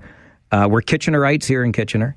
We are Cambridgeites in Cambridge, and we are Wilmartians in Wilmot. Don't forget that. I made that one up. We are, honestly, though, Waterloovians in Waterloo. Because, you know, Waterloo's got to be Waterloo. Oh, it's uptown Waterloo. There's no downtown. No, no, you're going uptown to Waterloo. Well, then, can I get some Grey Poupon while I'm there? But it's got to be a Waterloovian. It can't be a Waterlooan or a Waterlooite? Nope, it's a Waterloovian. This is the 12 o'clock talkback. We do it every day from noon until 1 at 519 570 2545. Star 570 and 1 800 570 5715. Grant, hello. Yes. What now? What are you laughing at me for? I submitted something on your behalf because. Oh, I- dear. huh? Oh, dear. What did you submit on my behalf, and to whom did you submit it? I think you would do such a wonderful job there for uh, next season for the uh, World Juniors. I said there's a uh, Mike Farwell. He does the 570 News Talk, and he does the Rangers. And I think you should consider on him having you uh, of him doing the play-by-play. I, I think it, I, I think you would love it, and I'm hoping that they're not going to say like TSN said. Who, is that who you asked? Is that who you t- submitted my name to? TSN? to World Juniors, yeah. Yeah. And but last year I called up TSN and I said Mike Farwell, and they said, "Who's he?" What do you mean, who's he? Well, Grant, you're killing me here because you know, right? I know you know this. That that TSN, that's like the other, the other big Yeah. telemedia company, right? So I work for the big red machine in Rogers, right? TSN is the big blue machine. Yeah. Yeah, so it's like the Hatfields and the McCoys, Grant. They're not gonna. I, I love I love Gord Miller and the work that he does, and I, I love their production of the World Juniors. But but they're not going to they're not going to do that. It's like it's like crossing streams in Ghostbusters. You can't do it. You think we should break down these competitive barriers, and they should just let me call the games, eh? have you do it for for for for one One game, w- w- one season? one season. Yeah. Yeah. Why not? All right, Grant. Listen, I appreciate you. I love you for it. It's very kind of you to even think that I would be qualified to walk amongst those greats and don those headsets. You did remind me of something, though, and and I really would have. Look, I am, uh, honest to goodness gracious, over the moon with how this whole career. I feel funny calling it that because I haven't worked a day in my life, but I, I'm over the moon at how it's all worked out. I, I really am. I, I love being here with you every day from nine until one. I love walking into the Kitchener Memorial Auditorium and even Sudbury, where I'm going this weekend, uh, and calling hockey games. I mean, we had a game in Oshawa on New Year's Day, and I'm not going to lie, getting up on New Year's morning and thinking, jeepers creepers, like I got to drive to Oshawa, the Schwa today. But it was such an enjoyable game. And once you get to the rink, there's just something about it. I really do love junior hockey. I could not be, honestly, any happier professionally than I am, the way this has all worked out. Never in my wildest dreams, when I started at Conestoga College back in 1993, did I think it would work out as well as it has. But, and you might have known there was a but coming for this, along the way, my grandmother, bless Grandma Dorothy Farwell's heart, was such a big Leafs fan that I would have I would have really liked the opportunity, and I actually thought about it for a minute. I really did to just beg, borrow, steal, ask if I could just one time. I've got a little bit of experience, right? Calling hockey games. Could I just do one Leafs game so Grandma Dorothy would be super proud of her grandson? It didn't work. I never even asked. I mean, why would I? But eh, I'm not going to, it's not a regret. It's just something that Grant made me think of. I never did ask for the favor, should it, could it have ever been granted, but nonetheless. And, and Grandma Dorothy is, of course, no longer with us, but doesn't make her any less of a Leafs fan. Oh, did she love her Toronto Maple Leafs. We had a call earlier in our talkback hour from uh, Chris, who was lamenting all of the taxes we pay. And I get it. He brought up the amount of taxation on alcohol. Goodness gracious me. Don't even get me started. I've often joked that we should generate, we must, in fact, generate enough revenue from the LCBO on any given Saturday to pay all of the things we need to pay for in this province. It's such a busy place. I, I had to chuckle when I got the release from the press office of the LCBO under the headline Kickoff 2024 with LCBO's lighter choices. So, what you're doing here, LCBO, and full credit, because the LCBO knows that many of us decide to go in the direction of a dry January. Not only do we want to atone from our sins over the holidays, but yeah, maybe the calorie count's going to go down a little bit. So they're going to be right there in our face to remind us that, hey, you might be going dry or might be cutting back on the calories. So let us still offer you some lighter choices at your local LCBO so that we can continue to collect all of the taxes on all of the purchases of all of the alcohol that you make. Kick off 2024 with LCBO's lighter choices. Good timing. I can see the method to the madness. I can see right through you, LCBO. I surely can. All right, we have reached that time of the day where it's time to say goodbye, but don't worry, Rob Snow, and now you know, just minutes away, Rob will entertain you from 1 until 3 following the next update from the City News Center. As I look ahead at our show tomorrow, boy oh boy, the international student story continues to gain steam. Do you know how many students have been accepted to schools but can't get into the country? oh, by the way, where should we put the new hospital in this region? And can small acts of joy increase our overall happiness? All of that, plus another 12 o'clock talkback hour on the way with the show tomorrow. Devin Robertson is the guy on the other side of the glass. My name is Mike Farwell. Bye for now.